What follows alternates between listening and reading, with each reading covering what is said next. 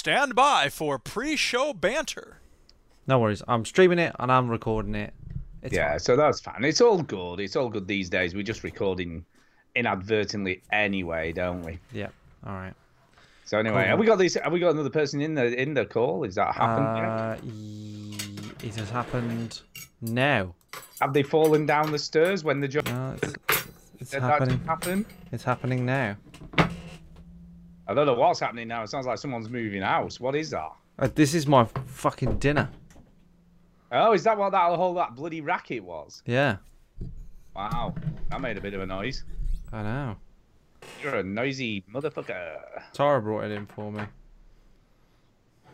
Let's have a look if there's any. I'm just while you're messing around, I'm looking if there's any sin in the settings on the Skype recorder thing. Is he here, the mystery guest? I don't know. It's just noisy. I don't know about anything else. I can't hear. Oh my god! What the hell was that? That's the mystery guest. Yeah. He's got a funny voice. Yeah.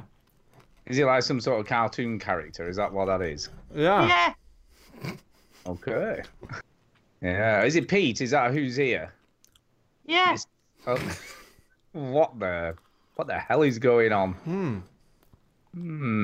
Interesting. So how are you, Pete? I'm alright, Stu. How are you? Oh, at least he's normal now. I like the normal thing. Normal mode. It was slightly weird there for a second. Toss. Wondered what the hell was going on. How are you?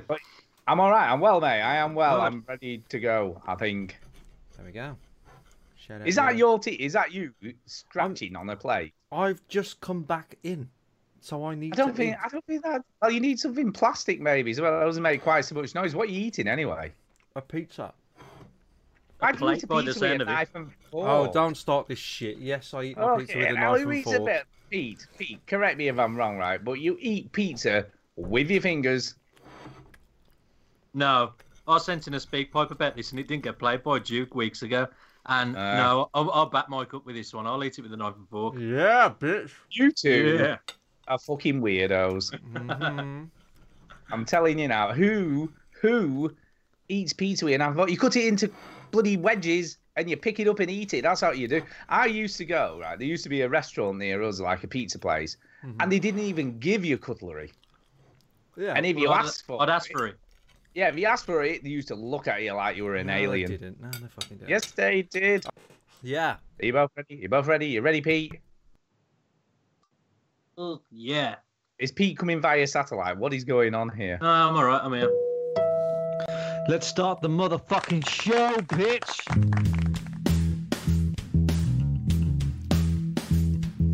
Welcome, yo, to the veteran gamers. Juju, Chinny, other fellas will tell you about every single game that you play this week. News, reviews, and an indie pick. Stu's story time and Chinny's game breakers. Here comes Duke with the soundbite saviors. Pay no attention to that man behind the curtain. It's the veteran gamers. Piece of sh**. It's the veteran. Piece of sh**. It's the veteran gamers. I ain't trying to play my games with no deal, though. Switch that console off before you. Okay, like I was saying before I was rudely interrupted. Stop trying to make fetch happen. It's not going to happen. Hello and welcome to the Veteran Gamers episode 446. Yeah, now we need to do the pretend clapping and weird and woo, yeah. Yay. Yeah. Yeah. Here we go. I'll do the bit because it has to be done. Yeah, 446 and come down and get your kicks. That's not bad. That's probably better than some of Duke's, to be honest. It's got to be done. At the Veteran Gamers. Yeah, so no sound effects. So those people who hate the sound bites are going to be happy this week because there isn't any.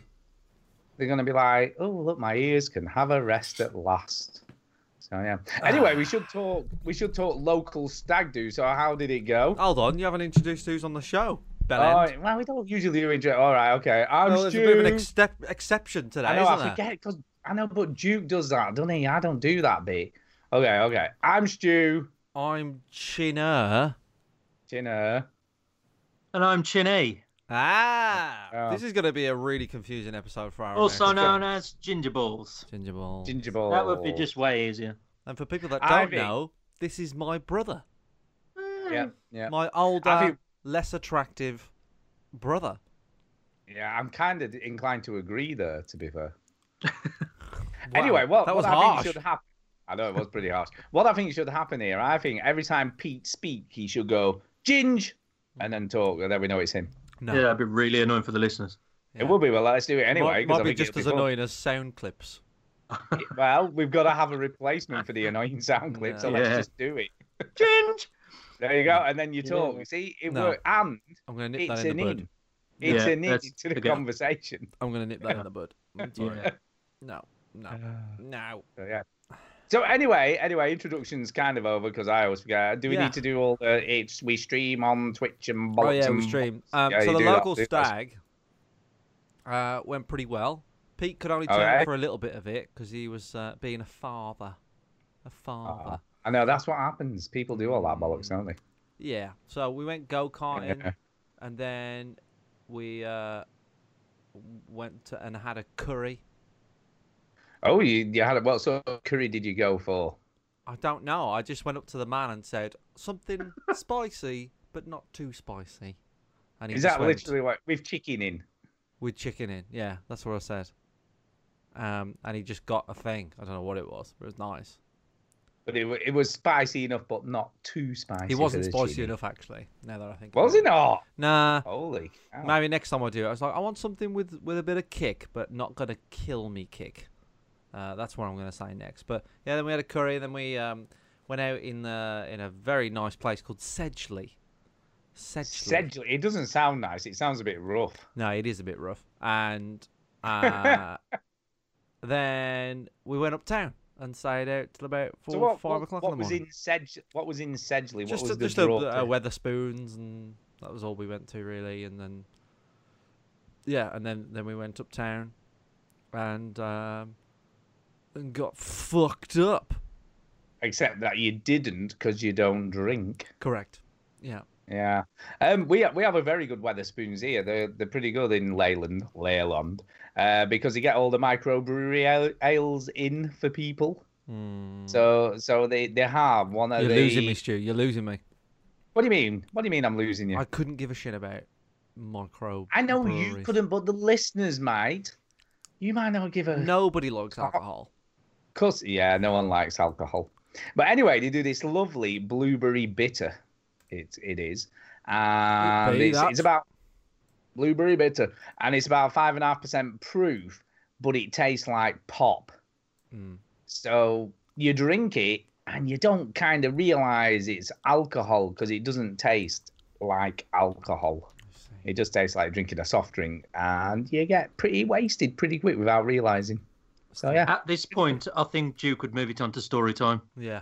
Yeah, probably, well, that is kind of story time. But anyway, anything else you've both done this week? No, Duke could be moving on to what we've been playing at this point. He'd be playing the jingle for that. I don't know. We didn't even do that. Anything else? Nothing else happened in my life. I'll tell you what I've done. I'll tell you what I've done this week. Built yet another deck. I built another deck mad. Deck mad. I love a bit of dick. Yeah. Yeah, so I'm dick mad. So yeah, the guy who helped me build mine. Constantly having dick. I'm constantly having dick and putting oil on my giant dick. Mm. But what you've got to be careful of... Wasn't it your mate's dick, though? It was my mate's dick, but I told him he needs to make sure it's well above ground level, because if your dick rots, your neighbour won't want to sit on it. Was that girth level or ground level? It's got to be just above the girth. That's where you want it. Ideally... to prevent any seepage, because I'll tell you, if your dick's seeping, no one wants to get on that dick. So what about when you spunk? What are you talking about? I'm talking about that. Oh, when it rots. I thought you were talking about your penis. What are you on about? It was very confusing. No. Oh my god. Oh right, okay. Well, I've come back from Bulgaria. Forget your dick. Yeah. I've just come back from holiday. Wow. That was cool. Yeah, it was wicked. We went on a catamaran. We soaked up some sun. Yeah, I had a real good time. I used my GoPro probably, like, I've used it a couple of times before, but properly I used it every single day on the holiday. I bought you that fucking GoPro, Pete. Yeah, you did, yeah. Thanks, Mike. And yeah, that's nice of him. Yeah, So it was wicked. I had a real good time. Are you going to do anything with that footage? What are you going to do with it? He's going to give it to you to edit together, and then he'll get it in 3 years' time. Yeah. That's what'll happen. Yeah, yeah, it is. If you're lucky. Not like the videos that you edit, before. You know, all those videos that you knock out. Hey, I'm not the one who professes to be a filmmaker here, am I? I don't profess to be a filmmaker at all. Who says I'm a filmmaker? You make films. I make videos that go on YouTube. There's a big difference. It's a film. Mm. Don't split hers. That's like a very dad thing to say. It's a film, isn't it? I saw this film on YouTube, and it's about Ronnie Pickering. Like, what are you fucking talking about? Or if I was Bongo, I'll go, it's a film. Hmm. Yeah, anyway, that felt a bit flat. It was a bit flat. I tried. A dog just walked into my room and died. Maybe I need to do more of an accent. Wait a minute. No. It's a film. Just drop the fact that it's a film. Told a really it's a shit. Film. Just stop. Or if you're Scottish, you see one of the funniest words I think. Going. Right? I know, yeah, is when Scottish people go, it's a girl. What the hell's a girl? It's a girl. We know that. It's an accent thing. But why did he say it like that? Because they're Scottish. Girl. What's this girl? Girl. Why do you say like, fucking her instead of hair? Because you're fucking northern. That's not the point. It is. Look, I'm exactly taking the mickey out of other people. All right, Duke would definitely move it on there. He would be, but he's not here, so he can't move us on. Well, I can. It does. I must admit, it does feel very quiet with us. It's very quiet. It's just a bit weird. How is it for you, Pete? Yeah, how's it for you, Pete? It's fine. Second time in, I'm doing good. Yeah, yeah. Can I ask you though? Obviously, Duke was there the last time you was here. Yeah, yeah. How was that though? With all the sound bites and stuff, how did you find it?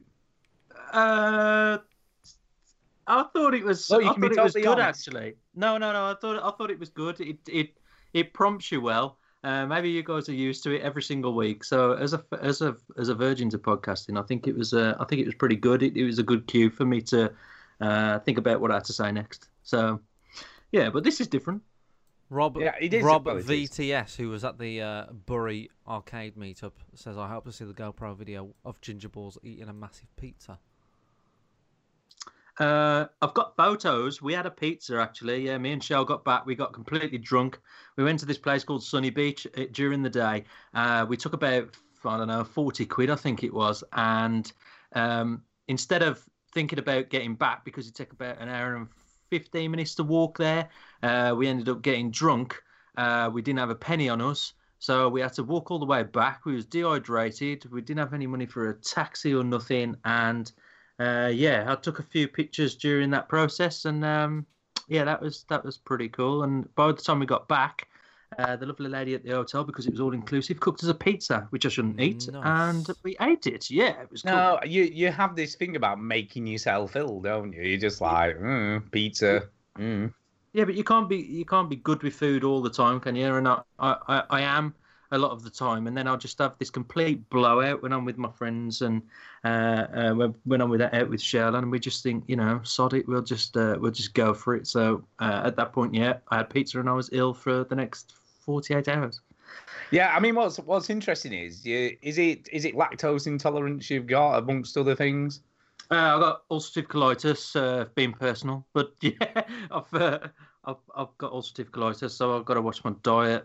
Yeah, anything that inflames the colons, not like spicy food and certain other foods like tomato ketchup, ain't good. Yeah, you see, you've got an excuse for not eating tomato ketchup. You see, Chinny hasn't. Yeah, he thinks it's chinar. Chinar. Disgusting.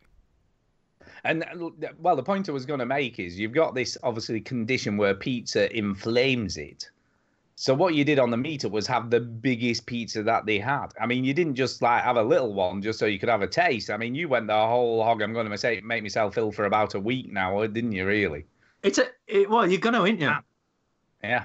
There's no point in having one of these little bite-sized things that's going to make me ill for a day. I might as well just eat one that's king-sized, like that pizza the meetup. Yeah, why not? It was, but I'll be honest, and I said this again, it's one of the best restaurant pizzas I've had. It was a It was very, very good.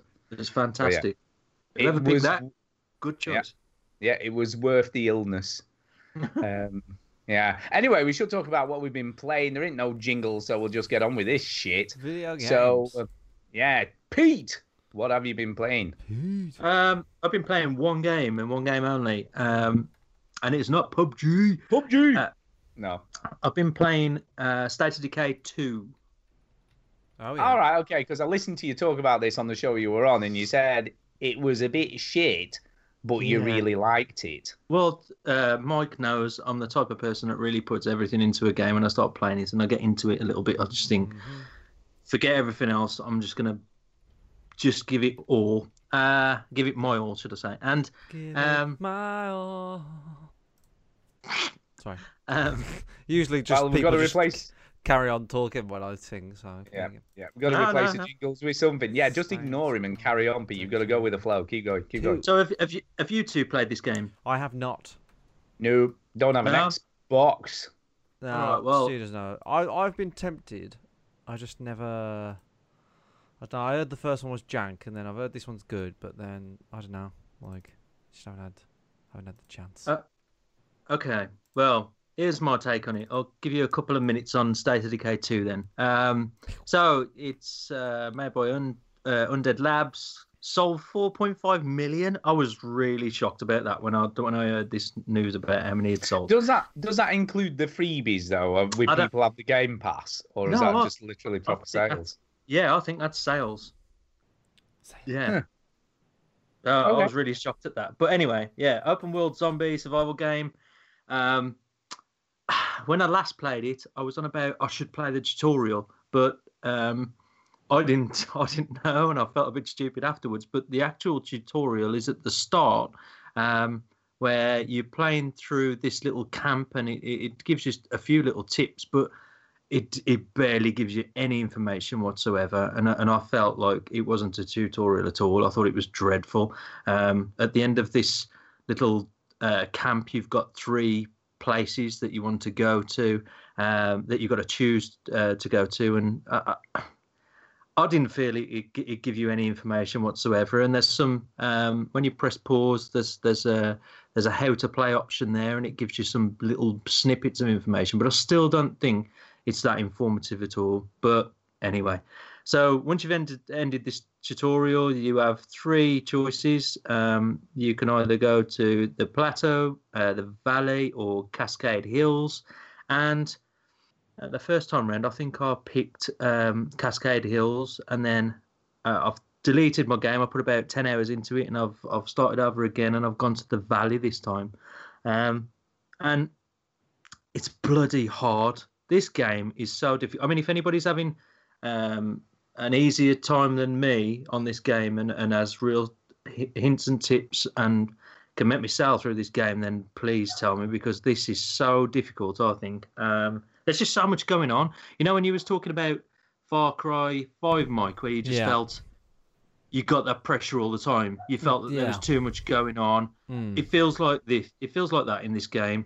There's just... You haven't got a minute to unless you're in your base, I suppose, and you just stand there doing nothing. Once you're out there, you've not got 1 minute at all, and I just think it's pretty difficult. But there you go. I've heard it's not easy. I've heard it's not an easy game, but once you sort of get going with it, it gets better. Yeah, I must admit, I played the first game for quite a while, so I did play quite a few hours into the first game. Okay. And I did quite enjoy it, and it was kind of cool because I'm sure from what you're saying, they seem to have ramped it up a bit. But the first game was kind of a bit more like set pieces, so there was stuff going on all the time, and obviously your little dudes were like doing stuff automatically. If you weren't in control of one of them, you know, they were doing whatever they were doing, like a bit of farming, or they were like scavenging for food or looking after other people, and you would choose like your little squad to go out with. And you had to obviously manage all the stats and resources and make sure if they got injured, the doctor healed them up and all that sort of stuff. Yeah. But there was kind of like objectives, and you'd be given almost like a task to go and do, which might be go to the house on the edge of town and get whatever it was, pick it up. And then when you got there, obviously, you know, you'd have like a get overrun with zombies when you were in the house searching, and it was almost like set pieces, like staged and ready to go for you rather than random stuff. Yeah, well, I've not played number 1, and that sounds very similar, but I found my experience with playing number two that you just don't get any time. And if when I travel from one side of the map to the other, even if I'm just traveling just halfway across it, most of the time you're in stealth because there's that many zombies around. You find that other missions cancel off, or people get disappointed and leave your base because you can't tend to them all at the same time, and it really puts that pressure on you. And I don't like that about it. And the other thing. Well, this one's got multiplayer now, hasn't it? Yeah, I've not ventured into multiplayer at all. I've just played single player, and I just don't. You know, if you've built a good base or you're doing well in the game, and then you got somebody that comes on and just completely screws it up for you, I'd really be disappointed about that. So is it PvP or is it PvE? So is it you know person versus person, or is it person versus environment? It's environment. Yeah, but I'm saying in the multiplayer, are you competing against each other though, or are you know, for territory? No, it's a co-op. It's a co-op. No, yeah. So when you're playing together, you work together. Yeah, okay. If there's certain missions that you're unsure, like there's these plague hearts that you have to kill, and I've heard that if you just do that in the game and you don't do anything else, and I think that's what my problem is. I've gone to all of the side missions, and a little bit like GTA, I've gone off the beaten track, and I've not done the main missions, and I've done all the side missions, and I think that's where all my time's gone into. But I've heard if you do these plague hearts and you kill 10 of them, you've only got pretty much an hour's gameplay then of campaign to finish the game. But I don't like doing that. I like to submerge myself into a game where I'm understanding it all. But I do find it really tough. And the other things that I really struggle with the controls, the so is that because the controls are jank, or just there's a lot to remember and it's a bit complex? Yeah, there's a lot to remember as far as the controls are concerned. There's a lot of sub menus to go into. There's your community, there's your inventory, there's the actual base itself, and there's sub menus from all of those. I think there's another one. I think that's the online play. But yeah, there's a whole bunch of things to go into. But the game is really buggy as well. Just stupid things like when you close a gate in your own base, sometimes you end up like on the other side of it, and you didn't expect to do that. Or if you're driving a car and you're running zombies over, you get half a zombie in the middle of the bonnet, and it just gets on your nerves. But the one thing as well, actually, I had a side mission where I had to pick this guy up and take him back to my home, and I picked him up. I ran over this bloater. So a bloater is this real big fat zombie that. Once it explodes, it releases like this toxic gas and kills everything around it. Now, it sounds very familiar, that, doesn't it, Chinny? Yeah. So it's like in Left 4 Dead, there was a boomer piece. Oh, right. Okay. Yeah. All right. Did so you play pretty much the exact same thing. Oh, yeah. Brilliant. Yeah. We should arrange a Left 4 Dead play night at some point, because I love that game. Yeah. We should definitely do that. We should do a play day for Left 4 Dead. Get Pete on it, get him to play a bit of Left 4 Dead with us. Yeah, I'll have a go. He hasn't got a PC. Yeah. Oh, you do have access to a PC, of course you do. Yeah, I do, yeah. And it's cheap as chips. It'll cost you next to nothing.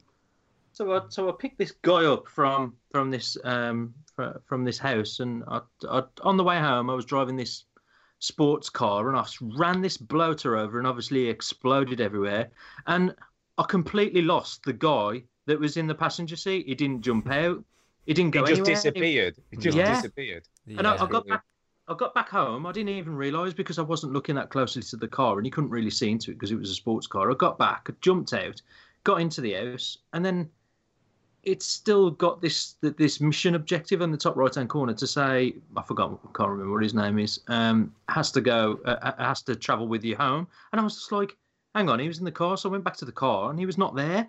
And after about 10 minutes, and I went into another thing to explore another house, he turned up, and I was just like, what, back in the car, or just randomly? No. He turned up back at the base, and everybody had introduced themselves to him. So I find it really.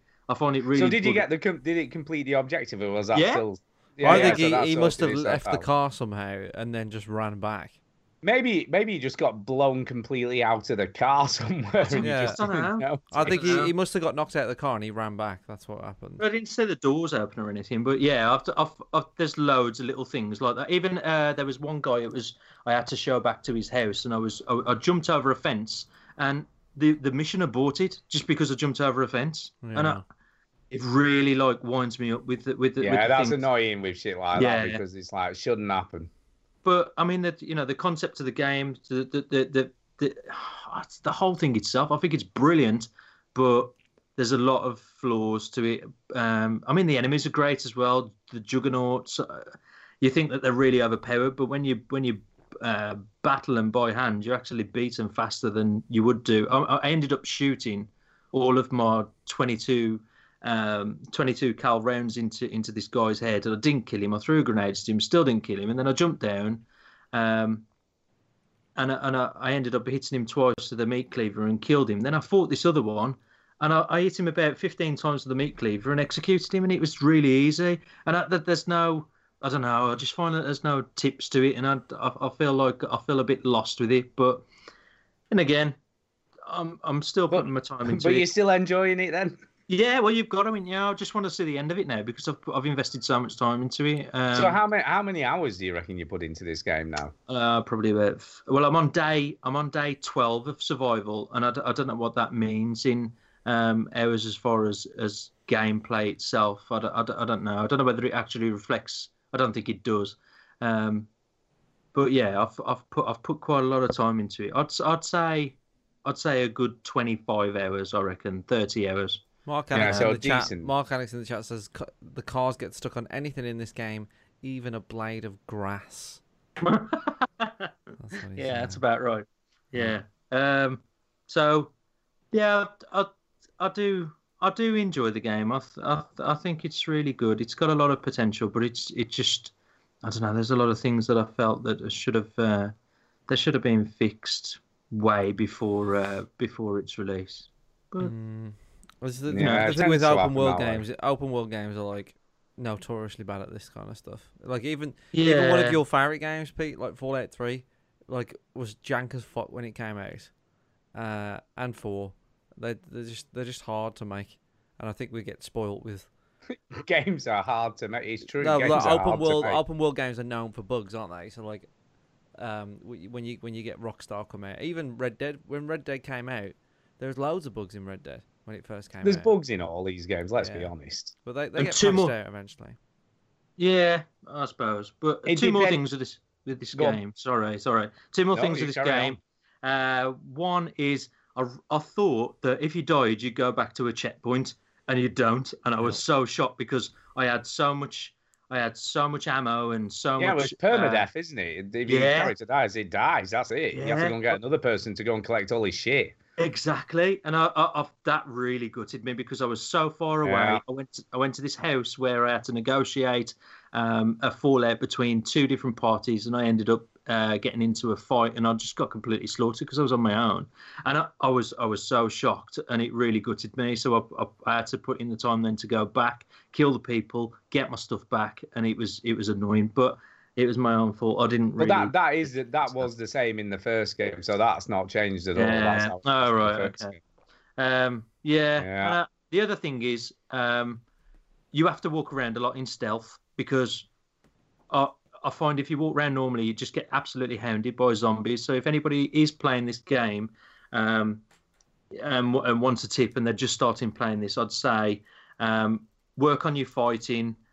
Rank up to 10, and then if I think it's, I'm sure it's fighting, and then there's a stealth perk. Then what you can specialize in, and you can sprint whilst in stealth mode, and you save so much time. So if anybody is starting to play that, then concentrate on your fighting. But I'm assuming it's the same as the first game. Hot tip. I'm assuming it's the same as in the first game where you can tell, your community people to come with you when you go out on raids or missions or whatever. Can you not? Yeah, you can. You can tell them to come with you. So why are you not utilising that facility? Because I find that you get into more trouble when they're following you. That the game's that janky. When you jump down a rock cliff, they don't jump down it with you. They end up walking half a mile down the road and getting into so much trouble or dying. Yeah, because they're not programmed to sort of jump down a cliff. Even silly things, you know, just jumping over large fences and stuff. Sometimes the game bugs where they just end up walking around and they cause so much havoc. Yeah, it's a bit like Fallout. You're better off sometimes. Like I said before, you're better off on your own than you are with a companion. Yeah, so that's where if you were playing in co-op would make a big difference, because you'd have a real person jumping down the cliff with you rather than walking half a mile and getting in trouble. A real person annoying the shit out of you. A real person helping you. No, annoying you. Or annoying you, or griefing you, or stabbing you when you weren't looking. Mm-hmm. I like to play on my own. I don't think I could do multiplayer. I might have a go at that just to see how it goes. But I just think if somebody comes into it and screws my game up, I'm going to be seriously pissed. Yeah, but you need someone you know who you can trust, don't you? That's what you need to do. Yeah, I'll see first. Antonio's got a Game Pass, hasn't he? And I've still got to add him yet, but I'll see if he's playing this, and if he is, then see if we can do some co-op. But yeah, I wouldn't want to add a stranger into the game. I'm struggling as it is. So, but yeah. Sorry if I spoke a lot about State of Decay 2, but yeah, that's very... Mark Annix is offering. He says if you want to play some co-op, he's more than happy to play with class. You. Okay. Cool. And Mark Annix is a good lad. He won't grief you too much. Oh, you didn't say that before when we went out. Yeah. You said he was the right bastard, Stu. Yeah, you did. Yeah, well, you know, you've got to be careful what you say, you know what I'm saying? But yeah, Mark Annix is he's a nice chap. He'll sort you right out. Lad. He will. He's a good lad. He will. And then he'll stab you in the face. Like he does with the OC. Let's do it on a Sunday and fuck him up. Yeah, that's what he does. Mm-hmm. Plays the sound bites in the wrong time.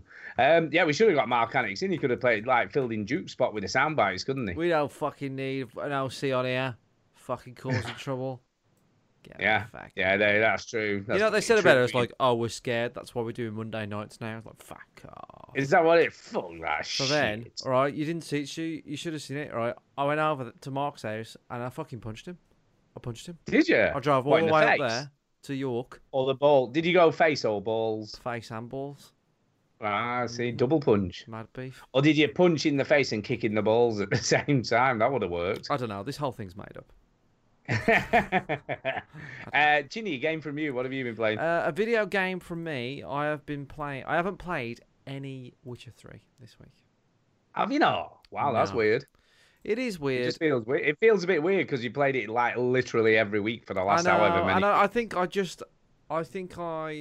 still want to play it, and I'm pretty much on the home stretch and all this stuff. Well, I was just gonna say, especially as you're so close to the end of the game. I know, and I just went, you know what?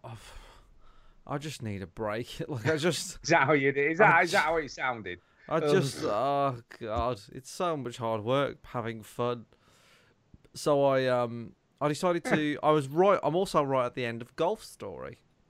Oh, that's right. Yes, on the Switch. Right at the end of it, and I was like, you know what? I just want to sit on the settee and just zonk out. So I'm gonna play fucking Golf Story. And I was right at the end of it. It was all I needed to do was one 9-hole course, and it was the last thing of the game. Wow. Yeah. And I spent... So was there a twist at the end of the story? There was a little. There was a nice touch with the world. Well, I was joking, but I'm guessing there was something. There wasn't really a twist, but it's Mario World where you've got a world map. I mean, me and Pete, we grew up on Mario World, didn't we, Pete? Come on, all right. So the world map, I didn't realise what they'd done with it, but on the ending it shows you something cool about the world map that I didn't realise, which is quite. I thought that was that's quite a nice thing, but yeah, basically the ending is a really hard tournament. It took me about 3 goes to do it, and the last hole is a par 6. There's no such thing. Yeah, but there's no such thing as fucking half the things. I mean, there's ghosts in this game. What do you want? And then when I finished it, I was like, there was one little mission left to do. And I was like, oh, look for this. You got to look for this little treasure thing. And then to my surprise, I found another mini game, because there's like a Pac-Man mini game in this golf game. There's frisbee golf. There's mini golf. There's loads of weird things in the game, not just golf. But there's drone golf, which I thought was amazing. Yeah. So you get to fly a drone and drop a golf ball in a big hole, and that's the game. So there's just loads of little surprises like that. I bet you love that. I fucking loved it. It was great. And it was just like, oh, Stu, you're gonna fucking love this game. You're gonna love it. But I still cannot justify the purchase of a Switch. When you will get a Switch. We know you're gonna get a Switch. Well, it's gonna be Bayonetta player. But like, isn't it? I would be pissed if you didn't play this before you got rid of it again. No, I think I will. I think I will. I mean, I've looked at it. It is totally my kind of game. Yeah, I like the quirkiness of it. You know, it does look. I mean, we know this isn't a Japanese developer, but if I looked at this, I would just automatically assume a Japanese. No, well, person. When you read the dialogue and stuff, it's an Australian developer, and right. And like, there's some proper like funny stuff. You know, I don't like reading, as you know, Stuart. I don't. Yes, read, you don't do reading. I don't read shit, and you all bum. What's that game? What's that fucking game? To the Moon. Right, you and Duke. I love To the Moon. You fucking bummed that game, right? And I was like, all right, I'll play this. Pete, just for information, To the Moon kind of looks like this, but it's a very different game. It does look very much like this. And there's a lot of reading and all this, but it's. Fuck and now Stu's got to interrupt here when I say this, but it's a lot of this like fucking sappy shit and like all this. Yeah, it is. It's all this like story stuff and. You know, I don't know. I just got really bored. It's basically to give you the premise, Pete. It's basically a game where you can pay like a policy into a company, and when you're on your deathbed, they will fulfill your final wish to do something. So if you wanted to do something really crazy that you never did in real life, they basically go into your memories and alter them so you think that you did it, even though you didn't. Yeah. So it's kind of a lot of ethical stuff going on because they're messing with your shit to make you believe that you did something you didn't. I didn't like it, but like, there's a lot of reading. Cool. There's a lot of reading in that, and that I got pissed off with that. In Golf Story, I haven't thought once about how much I've had to read, not once. I know, and there's a lot of it. There's loads. Like every character you come across, the golf part is really fun. It's challenging, and like. You can play 2-player like golf, like just nothing to do with the story, but there's like a 2-player mode. Like, I love this game. I absolutely love it. It's going to be up there with one of my favorite games I played all year. I love it. Yeah, it's good. It does look very good. But I was going to say the other thing with To the Moon, there isn't really the gameplay to balance out the story stuff. You think there is? They tease like a turn-based thing, and then it's a joke. Yeah, and then you go, "Pah, no, you don't." Yeah, but anyway. Golf Story. Basically, puzzle stuff. It took me about 22 hours. So it's a fucking meaty game, you know, for like, I forgot where I bought for it, but I don't give a fuck about money now, Stu. Shit. You know. Why was that? Has something happened since I last spoke to you? No, you know, it's just, you do all right, Stu. You know what I mean? You do all right. I won the lottery and I just didn't tell you. No, it's like, it's different when I was a student, I was like, oh, fucking hell, 15 quid for a game. But now I'm like, ah, yeah, I'm still like that. What are you talking about? I know, because you're a tight prick. That's why. I'm a tight bastard, mate.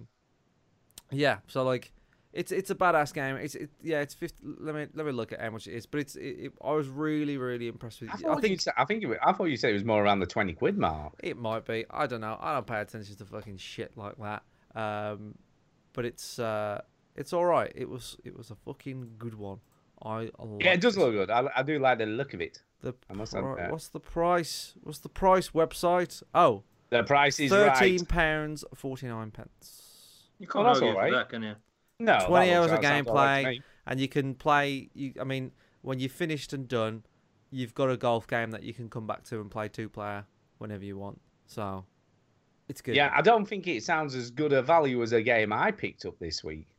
Yeah, but well, that's debatable. So what did you pick up? Yeah, well, what I picked up this week, they were selling off a load of games at Smith's Toys. Oh, and I picked up Mass Effect Andromeda. Oh no! For £5. I still think Golf Club for 13 is a better deal. Well, Golf Story 13. Well, yeah, did I say Golf Club? Yeah. You did say Golf Club, although that is a good game as well. Golf Club is class. But yeah, I picked up Andromeda for £5, and I thought, you know what? Even if I get pissed off or bored with it halfway through. It's £5. And they've done a lot of Pete, have you played the Mass Effect games? No. Oh my god, I think you'd love them. 1 and 2 are amazing. 1 and 2 are just 3 is good as well. 3 should, don't listen to Stu. 3 is good as well, but there's a lot of controversy around 3. Don't worry about it. I think you can play them, can't you, on the Game Pass? I don't know. You possibly can. Possibly. I think so. I think there's some back play. I can't remember. What you've got. This is the thing you've got to bear in mind, especially if you play 1 first, which probably you're gonna. It's 11 years old. Yeah, it's an old game, and in addition, it's a true role-playing game in the sense that you have to level up your character to get like better. If you forget to level, because you'll be tricked into thinking it's a third-person shooter when it isn't.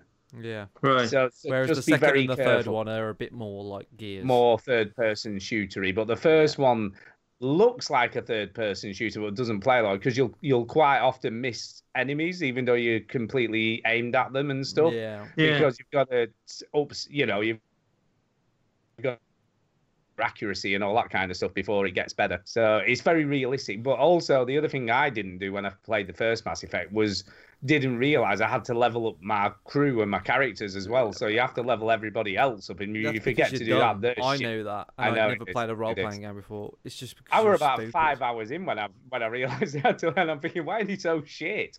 And I was like, oh, that's what you need to do. And then but once you do that, and you can start giving them weapons and armor and all that sort of stuff, it makes a massive difference. But if you know that from the beginning, you'll be fine. Mass Effect Trilogy, all 3 games, is £22. Is that really true? That's nothing, is it? So some of the best games ever made. I love those. Mass Effect. Brilliant. Yeah. Coffee Cat's going to bed. Saying goodbye. I know. Oh no! Bird. Oh. Yeah. No, yeah. So, but yeah, I think you would love Mass Effect, Pete. I really do. Well, you said it's a bit like Gears. Well, second it is. Game it isn't. It isn't. No.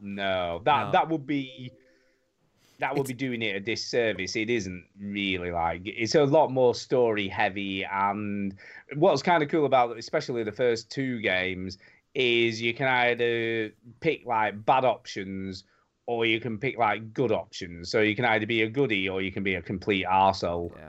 Right. I was a complete arsehole. Yeah, that's what I'd do. We're completely the same. It's so much fun. So there's a scene in Mass Effect 2 where a woman reporter comes up to you, and if you pick the bad option, he punches her in the face. Yeah.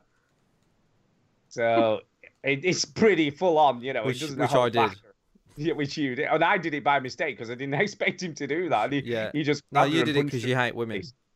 I did it because I hate women. It's true. Yeah. So that's what happened. I was like, what the fuck, is just punched her in the face? Oh my god! And there's another scene where he just throws someone through a window to the death. It's like, you can't spoil it for him. Jeez, I might give it a go. I don't know. Yeah, how long are these games? Are they massive? Yeah, they're pretty big. 30 hours. About 25 to 30 hours. They're good, though. They're not enormous in the sense of role-playing games, really, because they're only about 30 hours. They're not in the realms of, like, Witcher, where you're going to be playing upwards of 80 to 90 hours. Yeah. But they're still pretty meaty. They're good, though. They're good all the way through. Good games, man. Yeah. Over to me, I guess, for a game. Over to me. Says, I'm going to talk about a little game that I did mention last week briefly, but I've been playing the Unravel 2 demo. Oh, fucking! I wish I put the games in order. I like doing this too. That's why I did it. Unravel 2 demo, which I started last week, and actually didn't finish playing it till this week because the demo was over an hour long, or just about an hour long. It's enormous, and at one point, I'm like, have they given me the full game by mistake? Is that what's happened here? Is it Yakuza 6 or whatever it was? Yeah, it's like that. It gives you loads. And I like that. I mean, it's a really cool demo. And in actual fact, it is so good that I am going to buy this. I might wait for a sale. I don't know why. I'm being a bit stingy. Stu, we know that you're going to wait for a sale. We know that. I know. Don't lie. But I'll give you the reason why, right? If this game had been because I'm a tight ass. If this game had been say £12, I think I'd have just pulled the trigger if it had been like around more nearer to the £10 mark. But it's like $15.99. I'm like, oh, it was good, but I don't know why it's $15.99. Oh, I don't know. But it is really, really good. I really like it. I mean, the graphics, like I said last week, look amazing. And as you get towards the end of the demo, the puzzles do start ramping up a little bit, and you have to really think about how you're going to complete what it needs you to do. I do, although they've done a really amazing job of making a co-op game single player in the way that you can join yourselves together and all that kind of stuff. And it gets a little bit tedious, constantly having to unravel to do something, then join back up to not do something, and having to think as two people all the time. And I think if I was playing this in co-op with Millie, I think it would be a whole lot better than just playing it on your own. I do think it will. Although, like I say, they have done an amazing job of making it a co-op game, and making it a single-player game as well. I think they've done the best that they could possibly do. Yeah. And it's very slick. It is really, really slick. But, yeah, I definitely recommend you should both try the demo because it is really, really cool. And as for you, Pete, I reckon sort of Maddie would like this, if you could play in co-op with her on the couch. Yeah. Looks good. I like the graphics. Yeah. Oh, yeah. Very child-friendly. No guns involved. You have to shoot anyone in the face. Yeah, she won't play that. Yeah, that's the trouble. Oh, no. But if it's anything teenager, like that... They're like blood and gore, and they're just... I don't know. Jimmy would like this, I think. Yeah, I must admit, I keep forgetting that she's a teenager now, which is just weird. Yeah, I know. Which is just weird. Yeah, don't they... Well, Millie's left school now. That's it. She's done. She's just weird. How did she get on? We don't know yet. I mean, she gets the results exactly a month from today, which she informed us of today. So I guess we'll find out at that point. Who knows? But yeah, like I say, this game I think will be a really good one that you could play, co-op with your kids or whatever. I mean, these kids these days, they know what the fuck they're doing, don't they? It's not like when we were. Us adults, we have we don't have even half the nonsense that these kids do. They'll be fine. So yeah, I would definitely recommend it. It's a great one to play with your kids or, anyone who just wants to play a nice video game. And they usually, if it's anything like the first game had this like very eco message underlying the game, and it was like quite a serious thing. And I'm assuming this one will probably be much the same. It'll be sort of centered around some political thing or theme or, the first one was all about sort of waste and people chucking stuff away and like pollution and things. So I'm guessing there'll be some underlying tone to it. But yeah, the last level in the demo is kind of cool because it's like a disused playground that no one goes to anymore. So you're making use of all the play equipment and the swings and the slides and all that sort of stuff. So I am very good. I totally recommend it. Like I say, it's a really good. Your tight ass. I know. I'm close. But I've got too much other stuff to play. That's the trouble. And what I think I'll probably do, regardless of whether it's on sale or not, is when I've finished playing A Way Out with Millie, which we're quite a way in that now, and then we've stopped playing it again. So we need to get back on that. And she's been busy and going around to friends and all that sort of stuff. Yeah, I need to get sort of back on A Way Out. And once that's sort of done. Maybe buy this to replace it to play with her. Yeah, because she likes that kind of stuff. Right, back over to you, Chinny. Okay, so I have been playing another game. Really? Yes, indeed I do. But I can't remember what it was. Uno. Oh yeah, there's a game called I don't know if you've heard of this one, Stu. Fortnite. I may have heard. Oh my god. So I was downloading some Fortnite for life. I was downloading some demos on the Switch, right? Because I was finished Golf Story. I was like, well, I'm gonna play next on this piece of shit. No, I love my Switch. And I was like, oh, Fortnite's on here. I was like, I've never tried Fortnite. So I downloaded it. Twisted to play it, and then it went log into your EA account. It went bye, and then I deleted it. Bye. Is that really what happened? So you didn't even play it again because you had to log into EA. Yeah, I couldn't be Epic. You have to log into Epic. Sorry. Yeah, so I didn't do that. But I downloaded another demo. All right. And this was better. Okay. Basically because I could play it without logging into something. But this was Captain Toad Treasure Tracker. What the hell is that? You don't know what that is? No, not a clue. Oh, no. Captain has what? He got... Let me guess. Has he got a toad in it? It's the toad from Mario. As if I'm going to know what the fuck that is. Oh, my God. You're such a fucking lame-o. Right. I'm not lame. It's on screen now. So this, let me give you the history. Like Shut up. Let me give you the history of it. Right. So there's a game on the Wii called or the Wii U called Super Mario World 3D. Right. And it was a Mario game, but it wasn't like a Galaxy or anything like that.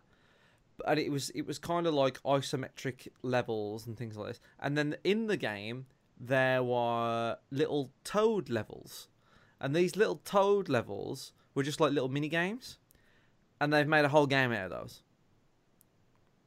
All right. And it came out on the Wii U originally, and then they've re-released it for the Switch, and each level is like a little puzzle. So you'll see on the screen now, it's just a little puzzle. Captain Toad can't jump because he's weighed down by his little backpack. He's got a little torch, and you get the objective of the level is to get the star, right? So you get the star, and then you finish the level.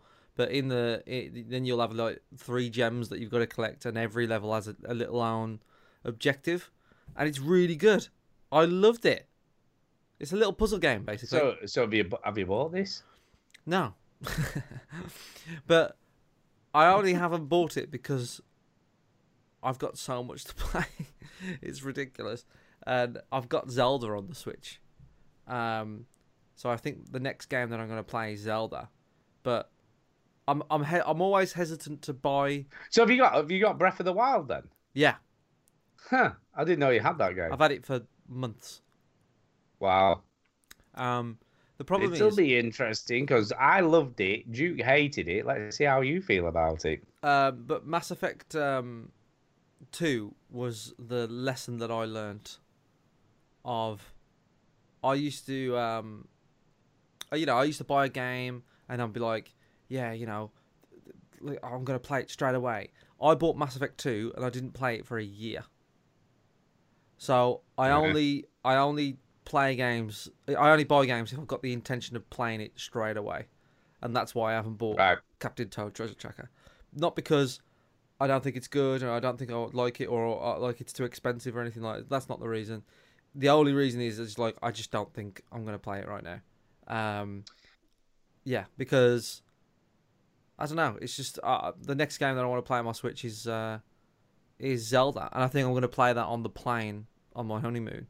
So, because it's a long plane journey. It's very long, and it's a long game. Yeah, Mike, do you remember that game that we used to play as kids? Scrabble. Yeah. That's just like. It is a bit. Yeah, that's like this game. Yeah. Yeah, it is like Scrabble. Yeah, Scrabble for people that don't know is like a board game where you've got to get this like marble ball around the this like track, and you're basically just pressing buttons to get this ball around. It is a bit like that. So the star is usually at the end of the course. But there's even boss fights as well. So in the demo, they give you 3 levels, and the third level is a boss fight, and it's this dragon, this is all made by Nintendo. This is all so it's polished to fuck. It's like you could say that it's just so well made, and all the puzzles are really fun, and it's like charming and funny, and So I really liked it. And they've added a few sort of Mario Odyssey levels to the Switch version.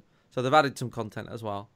So like a big level in Mario Odyssey was New Donk City. So they've added a New Donk City level. But yeah, as you can see on this person's collecting these 3 gems, and then he collects the star, and away he goes. And oh, this is cool. It is class. It is really, really good. Bow. So yeah, but is it just... good enough to make you feel like you want to buy a Switch, Pete? That's the question. Well, I was just going to say, is it Switch only, and how much does it cost? Sorry, I didn't get that. It's on the Wii U as well. So if you really wanted to play this came out on the Wii U originally. But as I said, they made Mario Odyssey levels extra for this, so there's some extra stuff. But so if you wanted to play it, the cheapest way to play this is buy a Wii U and buy it on there. But it's about 15 quid, I think. I haven't got my Switch on me at the moment. I don't know where it is.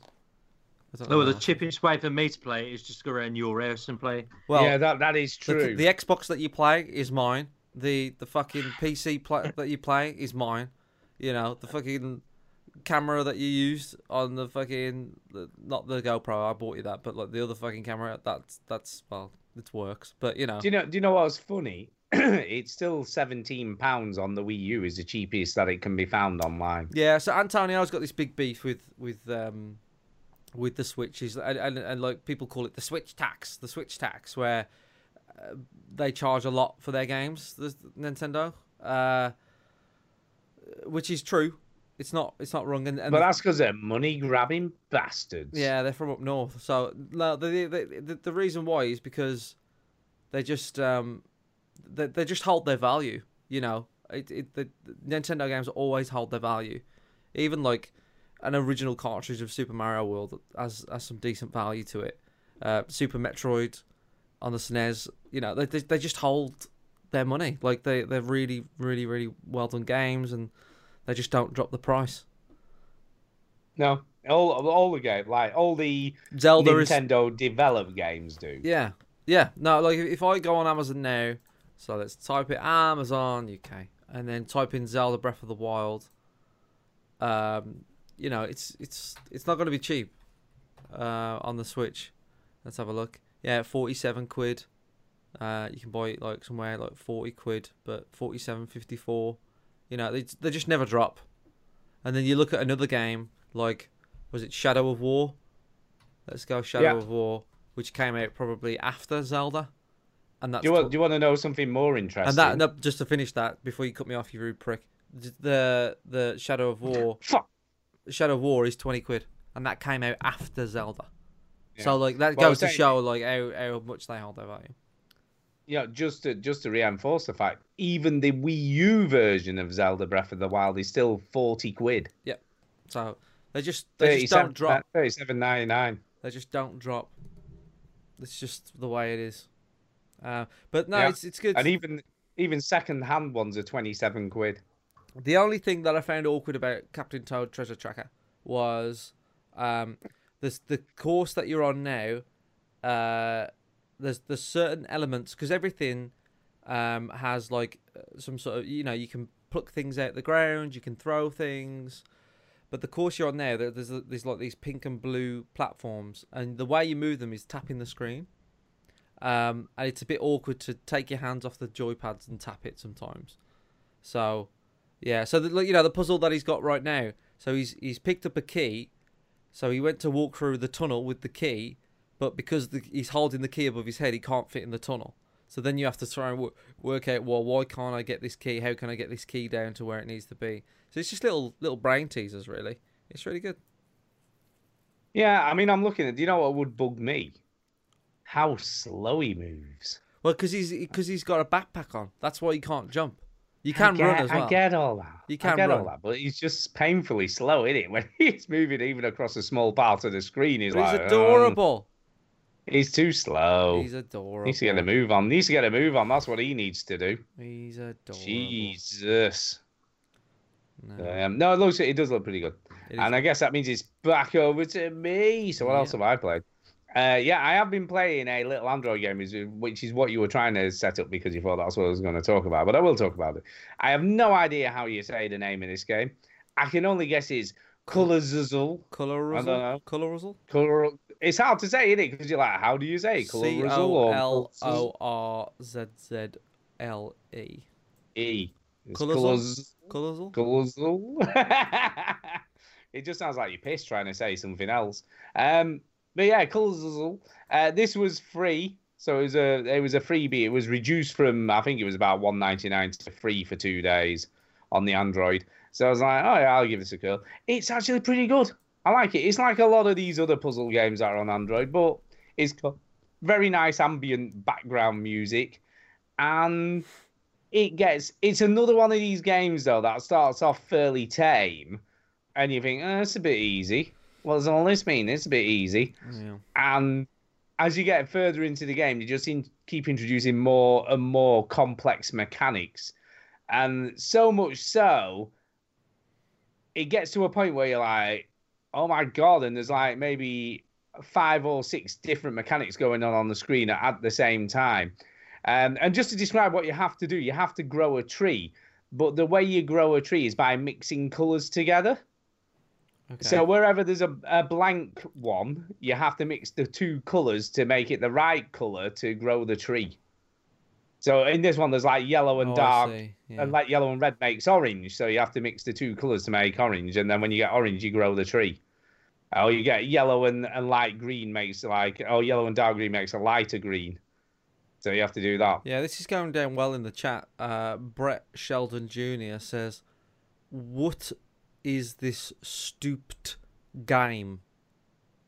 I think he's talking about the Toad thing. I think it's just been delayed. That's all it was. No. It was delayed. But obviously, as you get further into the game, it just starts getting more and more complex. I already don't like this. So what don't you like about it? Mixing colours. I was never good at it at school. What's wrong with me? I was like, I don't understand any of these colours. Well, fuck this. You see, but what then? So this first bit looks, well, it doesn't look fairly simple, but it is fairly simple. But then this, as you can see, the next thing they introduce is a flippy one that goes 4 different colours. Oh my God. And then they start off really simple with the 4 different colours, okay? And then after they've introduced the 4 different colours, then you introduce like pointy colours that have a laser coming out of them and mirrors. Yeah. No, so Brett Sheldon Jr. said no, it's this colour game that he thinks is stupid. And he's correct. He's not. It's a great game. I actually quite like it, but I am getting my head around it. But it's a game that I feel like I can only play for so long before my head starts hurting. Hmm. You know what I mean? And yeah, it reminds me of a Rubik's Cube, and I threw that up the wall when I was about 8 years old. It is a bit like a Rubik's Cube, not quite as complicated as a Rubik's Cube, but it's definitely got some of those trappings that you have to move a lot of colours around. And as you get further into the game, it just like the amount of stuff on the screen is enormous. You know, it does get really, really crazy. But you can't complain for free. It was a free game. Yeah. You know, here we go. Here's lasers. Can you see lasers? Right. Then you do lasers with mirrors, and then lasers with mirrors and swapping cubes around. Then lasers with mirrors doing other shit, and it's just like, what the fuck just happened? Yeah, sorry, and then expanding. Sorry to divert away from this beautiful game, but Martin Chesworth said, "Hey, Ginger Ballz, EA Access is £20 for the year." So if you did decide to get Mass Effect in the future, that's an option. Oh, yeah? EA Access is basically... you get other games. EA Access is basically Game Pass, but with EA games. Pete. I didn't realise it was only £20. I might, £20 a year. Yeah, I might part with that then. That ain't that bad. That's pretty good. Because like, for someone like yourself, you've got Game Pass, that's it. And you're not looking to buy any new games. You're just using Game Pass as your excuse to like play whatever's on there. You could get EA until Fallout comes out. Until Fallout comes out, but like you could get EA access, and you've got a whole new library of. There's a lot of games on there now. You can get stuff like Battlefield 4, FIFA, Dragon Age Iquique. You can get Dead Space is on there. Plants vs Zombies. Dead Space is oh my God, Pete, you would love Dead Space. Fuck. Yeah, all the Mass Effect games, Mirror's Edge. What else on there? Yeah, there's all the Dead Space games. Dead Space is Dead Space is like Resident Evil in space, Pete. Dead Space 2, Dead Space 3, Burnout Paradise. So there is some decent games on there for £20 a year. You can't really complain too much. Unravel 2. Oh. Yeah, Unravel is Unravel might be on there, but Unravel 2 is. No, Unravel 2 is. Is it? It's not on this list on Wikipedia. They must be wrong. Well, it's on the website. Don't know. Oh, there you go. That's even better. Or maybe I got it wrong. Don't know. Yeah. No, it's probably Wikipedia. It's not been updated. Peggle. Mark says there's Peggle. Yeah, Peggle's on there. Peggle's the fucking... Titanfall. Titanfall's on there. Yeah. There's a lot of choice for £20 a year. So yeah, I definitely recommend it. You might as well do that. So there you go. So that's me. I can't say anything more about Coral's that you can't even say the name of that game. And back to you, Chinny. Have you got something else? Has Pete got any more or not? Is that... No, he only played the game, did he? I've already. Don't worry. I had already taken into account that he'd only played one game. Okay. I downloaded another demo for the Switch. And it's Uno. Remember Uno? Whoa! Yeah, you're getting your kids off. So wow, I still play that game. So yeah, Uno, for people that don't know, got quite famous in the very, very, very, very, very early days of the 360 because it had a webcam feature. And basically people would use this webcam to either get naked, have sex with their spouse, or do lines of cocaine while playing games of Uno. And that's the... And also, Uno is fun to play.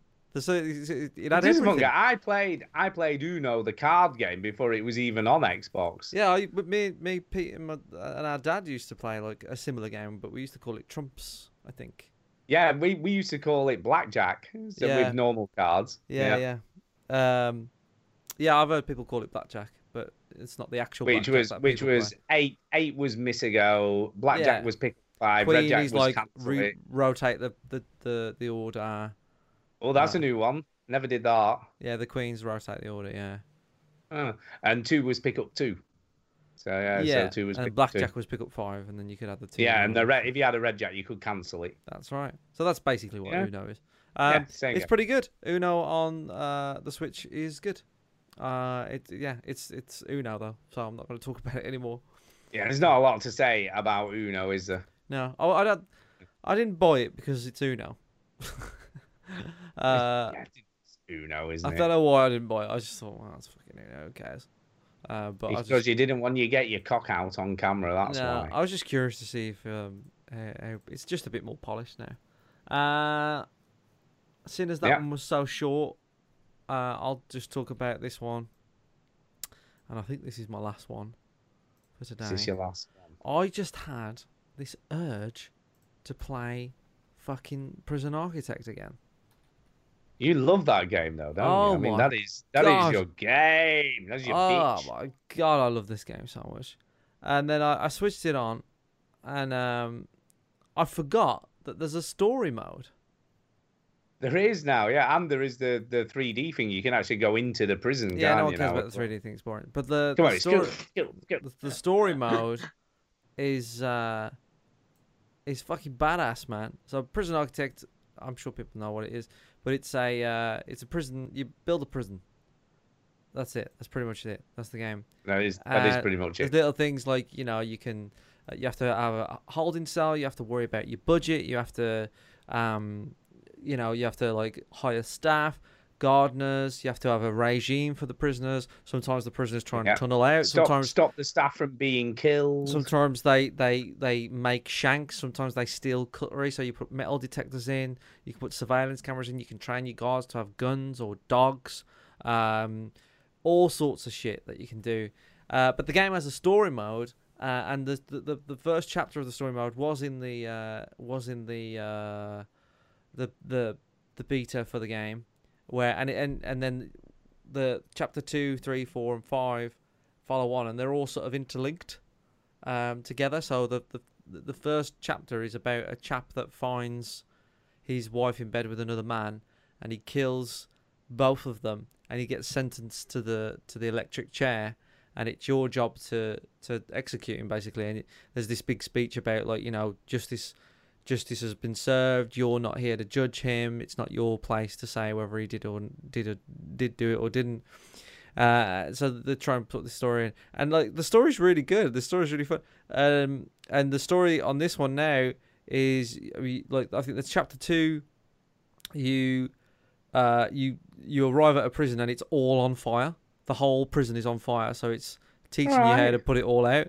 And it turns out that the fire was done to try and kill one of the mafia bosses. And it turns out that one of the mafia boss's son was one of the guy that the bloke killed in bed with his wife, right? And the only reason all the mafia got caught is because when that guy shot his wife and that man, the police went round and found all the cocaine. And that's how the mafia got caught in prison. So it was quite a good story, and it was quite funny.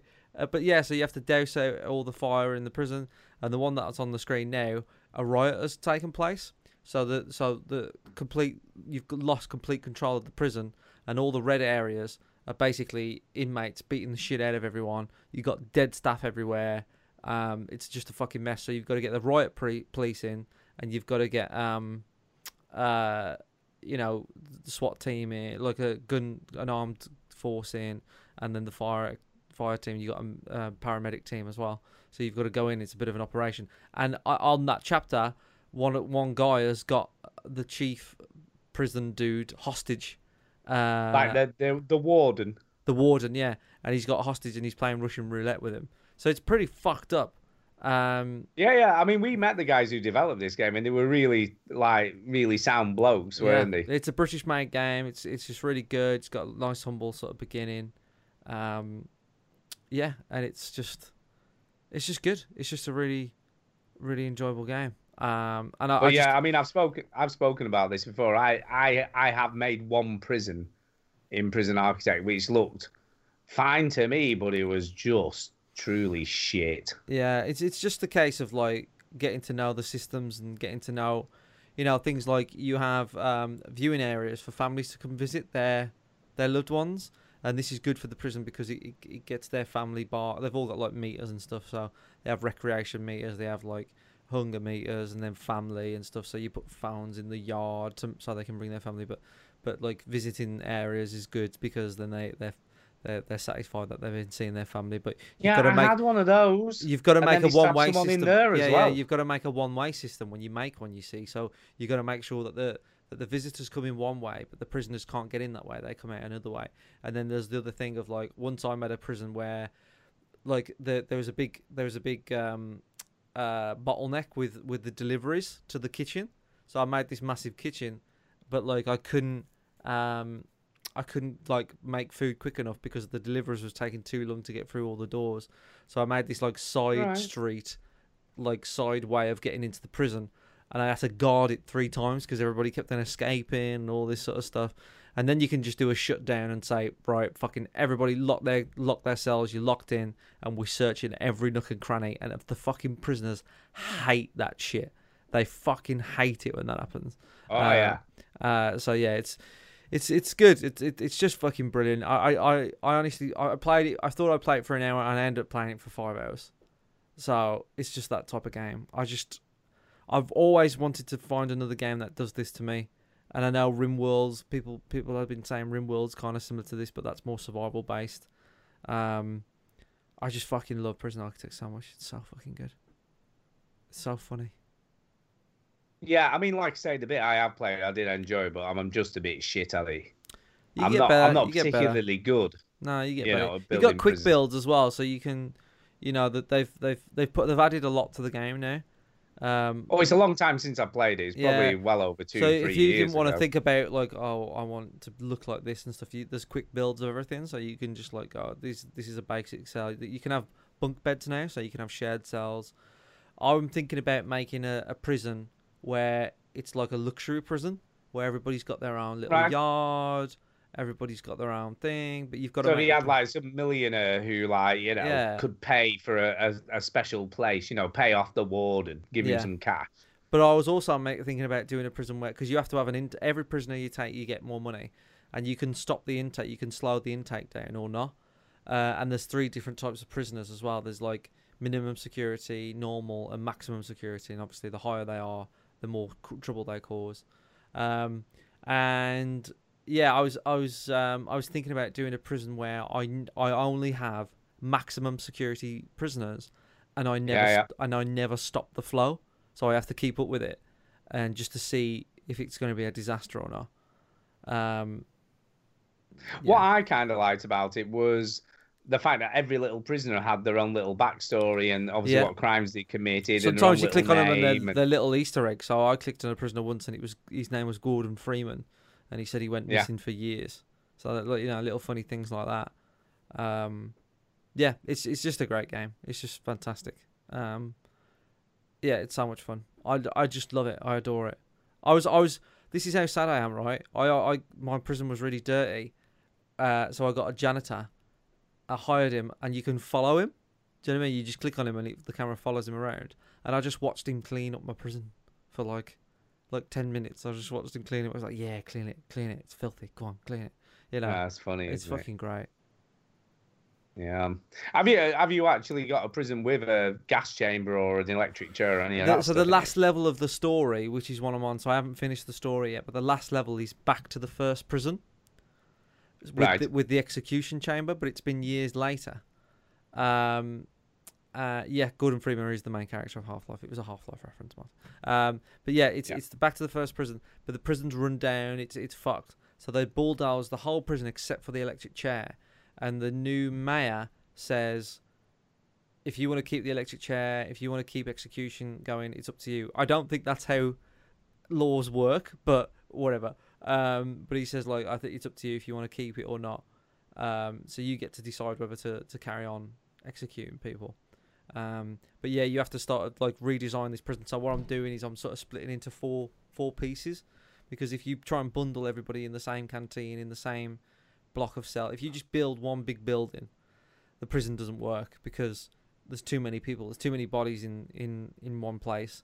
So you've got to, like, spread it thin. You've got to create hallways and space and things like that. Yeah, and you've also got to do, like, even like you were saying earlier, all the routines for the prisoners. You know, what times the lights come on, what times they go off. That's right. Yeah, they've added like good labour service now, so you can give prisoners jobs and reform programs and stuff. So it's all about, like, you know, if you treat them like some of them are alcoholics, because if you search their prison cells and you take their alcohol away, they become they're going cold turkey. So you got to put them on an Alcoholics Anonymous sort of program, drug rehab program. There's labour programs, there's kitchen classes, and you can make them work in your kitchen. You can make them make license plates and earn money back from them. You can basically build them up to have job skills, so when they leave, they leave quicker, and they leave with skills, so they're happier. And your prison gets, like, a rep of, like, oh yeah, you're converting prisoners and all that stuff. Or you can just make the worst prison with the worst conditions, not give a fuck, but you have to deal with the riots, because eventually they'll riot. Yeah, it's deep. It's a deep game. It's fucking brilliant. So, you know, beyond even just the constructing the prison, because, like, a lot of people just like making stuff. They only, like, put a, you know, like cities, like those city games, you know, like the Sim City and those sorts of games where you have to build a city. But they're similar, but I think there's a little bit more of a human level to this, isn't there, somehow? Oh, it's brilliant. It's just, I don't know, it's just the personality of, like, all the prisoners comes out. You care about your prison, and I don't know, it's just a great one. Pete's gone. It's just a cool little game. Is Pete gone? Is that it? Is he had enough? He, yeah, he's had a power cut.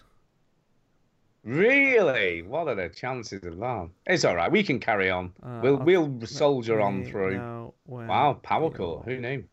Who gets power cuts these days? No one. I didn't think anybody got a power cut these days. That is a bit weird. Look, we didn't even notice. I mean, because obviously you've been talking, and we, you know, just thought he was being a bit quiet while you were chattering. So who knew? Right, back over to me. Well, luckily, there's nothing else to talk about, but I have. I've played two other games. One's called Distraint. Distraint, which is a pixel horror game on the Android as well. And this one was incidentally free as well. What the fuck is this? Was it Distraint, right? Yeah. Distraint. This was a freebie, which again was reduced from whatever price it was supposed to be. There is a free version, so you can play this game for free already, but there's adverts and all that bollocks. You know what I mean? So you've got shit to look at while you're playing the game. Okay. But this is obviously the paid version, so I don't have all of that bollocks. And it's pretty good. It's an interesting premise, so it's a very much a story-driven horror game. But the story is you're like some bailiff, and you have to go and evict this woman from her flat.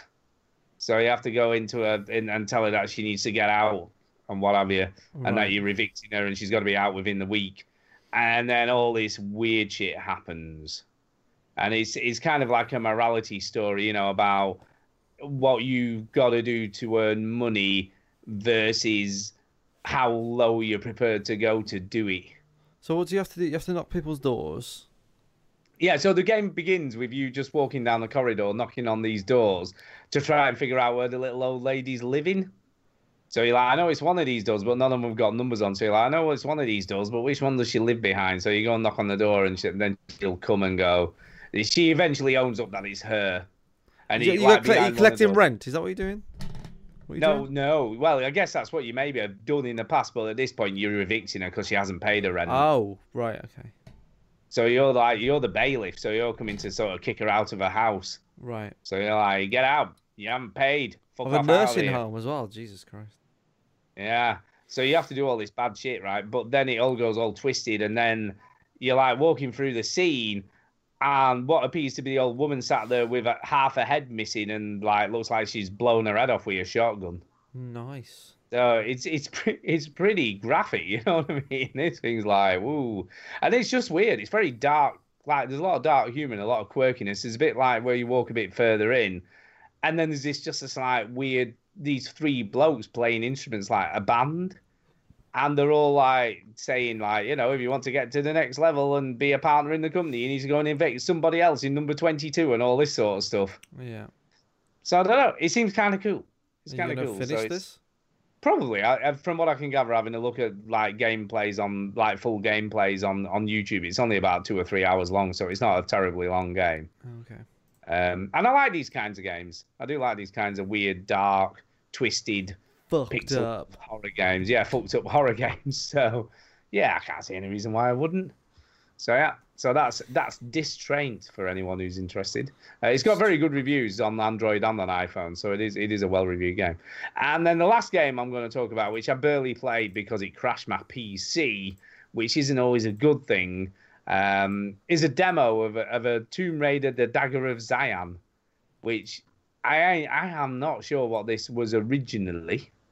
You know, was this originally a game? I don't know. This is Tomb Raider 2. Is that what that was called? The Legend of Zion? Was that the? I don't know if it's called The Legend of Zion, Tomb Raider 2, but this is a remake of Tomb Raider 2. So that's what this is, and they've done a pretty good job. If it would run on my PC, it's in Unreal Engine 4. It does look pretty slick. You know, you can still tell it's an old game that's been updated, you know, just from the character animations and obviously the character and how she looks.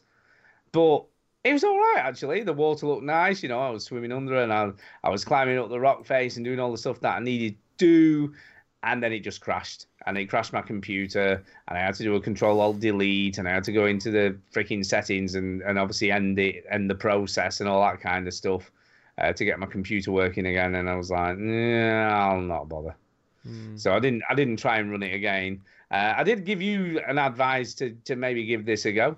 I didn't like the fact that it crashed your PC, so I was like, nah. Yeah, you were a bit dubious. I've got all the Tomb Raider games, and I want to play them again. So, yeah, right, they're the original ones. Yeah, I mean, from what I can gather, it's about 30 minutes long, the demo, so it's not like the full game or anything. It's literally about the first 30 minutes of the game. But it does look nice. It's nice to see these games updated. Yeah. And they did, if you remember, and this is like going back quite a while, Crystal Dynamics did redo the first two games, didn't they? No, just the first one. Was it only the first one? Yeah. I thought they'd done both. Tomb Raider Anniversary, yeah. Yeah, and I played, and that's pretty good. If you've never played, the only thing I would sort of say, I can't remember what the level's called now, but there's a level where you have to climb up and down a column. There's like Thor's hammer at the bottom. I think that's in Tomb Raider 1, I think. It is in Tomb Raider 1. That's what's in the Anniversary Edition. Yeah. But they made... The remake of that particular level was just made so easy. Yeah. Do you know, it was nothing like... The original one was really, really complex, and you had to keep going up and down and do different things on it, didn't you, to get through it? Yeah. So they almost over-simplified. So, yeah. But it's definitely... If you've never played, you know, the Anniversary Edition... It's definitely worth a look, because obviously it looks a hell of a lot better, and they've made it much, much easier to control and play. And that was a nice thing in this game, you know, where you used to have to hold the trigger in to hang onto a ledge and all that sort of stuff. I kind of like that, though. I know, but it was balls hard, weren't it? Yeah, it was made to sort of make you die a lot. But in this game, they've implemented sort of more of the modern control. So when you jump on somebody, it automatically hangs. If you jump to something... She automatically, you know, there's obviously some some jump boxes where she'll sort of attach herself to the cliff if you just, you know, so far away from it. Yeah. So there has been definitely updates being made to the controls, obviously the graphics and the way it looks, but it's worth a look. You know, if you're wanted a little sort of bit of the anniversary and, you know, how Tomb Raider games used to be before Crystal Dynamics started making the new versions of it, then this isn't, you know, worth a look. And it's called the Dagger of Zion. So that's what they've done this. But it does have Square Enix's logo at the beginning and all that stuff, but I'm not too sure whether they've got the full permission to make this game. I'm going to say no. Yeah, don't know. Not really sure. I'm going to say no. They have referenced the, like I said, they have referenced Square Enix and stuff, and that's all the logos. I know. No. I know you're saying no. You're saying no. And that's it. That's all I played this week, so that's it. All right. Well, yeah. All righty-o. Should we skip news and fucking go to emails or something? We can do, because we're an hour 30 in, so, and there isn't a whole lot of news. Nah. Let me just have a look if there's anything worth mentioning. I don't think there is. The only thing, actually, we should just quickly mention that No Man's Sky's next update releases this week, which the multiplayer that we promised right at the beginning of the game. So we should.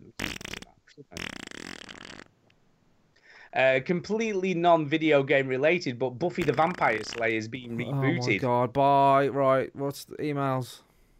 Yeah. So anyway, let's do some emails. Are you ready? Buffy the Vampire Slayer. Jeez. I feel like I need a jingle, but there is no jingle anymore. Okay, I'll do one for you.